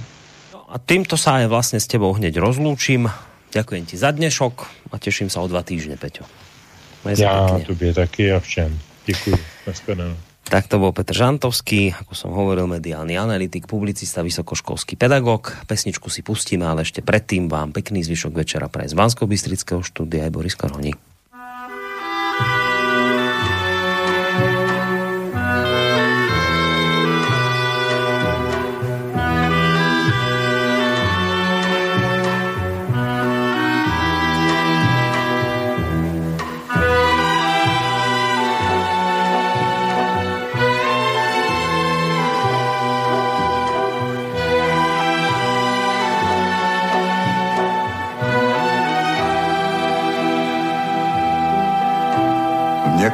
Кажется порою, что солдат с кровавых не пришедшие полей не в землю нашу полегли когда-то, а превратились в белых журавлей. Они до сей поры с времен тех дальних Летят и подают нам голоса Не потому так часто и печально Мы замолкаем, глядя в небеса.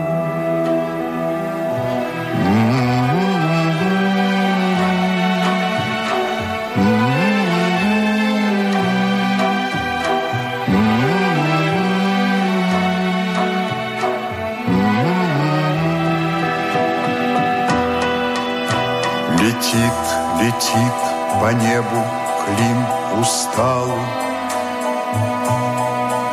Летит в тумане на исходе дня. И в том строю есть промежуток мало Быть может, это место для меня Настанет день журавлиной стаи Я поплыву в такой же сизой мгле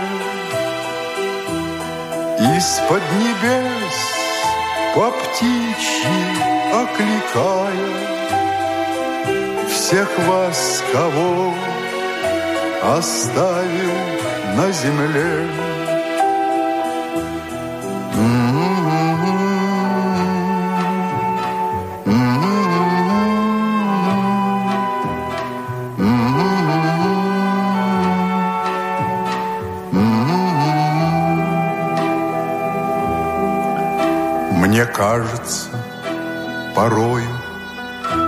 Что солдат с кровавых не пришедшие полей не в землю нашу полегли когда-то, а превратились в белых журавлей.